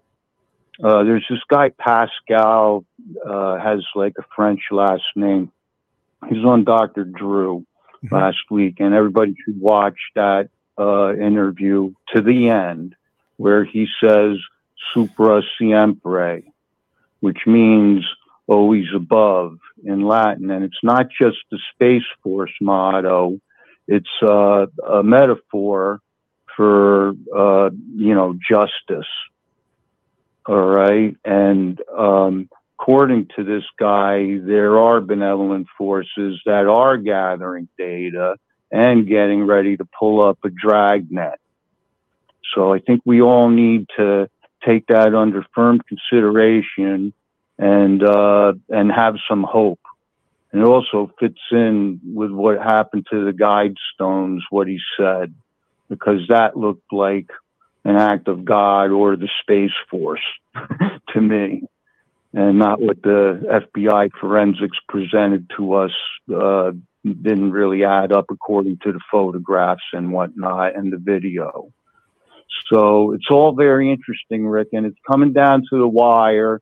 We're either going to come through to the cool table at the after party or it's going to be something else uh, worse. All right. So let's keep our expectations and intentions high, even though, I mean, uh, it, they say don't have too great expectations and you won't have resentments. That doesn't apply now. This is like a time of the all or nothing rule here. So have expectations and raise our intentions high so that we account for trajectory and, and we don't let up. I'm a badger down here. You want to talk about foreign interference? I'm not letting up. And after we're done with this, there won't be any more parental alienation for hire out there. Those people are going to be gone one way or the other. All right. So uh, no one has to get hurt for peace, and we're going to do this right. And it's going to be a world that people didn't even imagine was possible. And, and we are going to make it happen. It's happening all around us each day. People are smartening up. All right. Okay, sir. Thank you. Those are inspiring words. Well, you know, I'm here all alone, Rick. I have to do my own affirmations, and sometimes I have to entertain myself. I posted a short today impersonating the Black Pope. and had a good giggle at myself. All right, you know, we do what we do. All right, buddy. All right, Much thank you. love, no fear. Love the whole community, and we're going to get through this. Surprisingly, all right. Good night. Thank you, Choosy. Appreciate it. Great call. Thank you. And with that, I'm going to pull the phone lines offline and wrap that up. Thank you guys very much for joining me here tonight and for hanging out together. It's been a, a great show overall, I think. So uh, I appreciate it very much. Just a reminder you can support the show by donating at maverickdonations.com or at freedomreporters.com. that'll help pay for the phone bill and cover the other expenses here. Thank you so much, everybody, for uh, the support you've shown. Please like, share, subscribe. You know the drill. Hit the notification bell on YouTube, wherever you might be watching. Uh, if you haven't uh, done it yet, please consider subscribing over on Rumble. We need as many people over there as we can get. That's our growing platform. That's uh, that's the most important one for us. And our website is uh, is always there as well at mavericknews.ca. I will catch all of you back here tomorrow night. Same bat time, same bat station. Just like Choosy said, hmm, before you know it, it's going to be like Batman out there. yeah. Yeah. The future, like it or not, it's coming straight on at us. And I'll see you in the future, 24 hours from now. Actually, less. Less than that. Tomorrow night, 6 p.m. Eastern Standard Time on the flip side.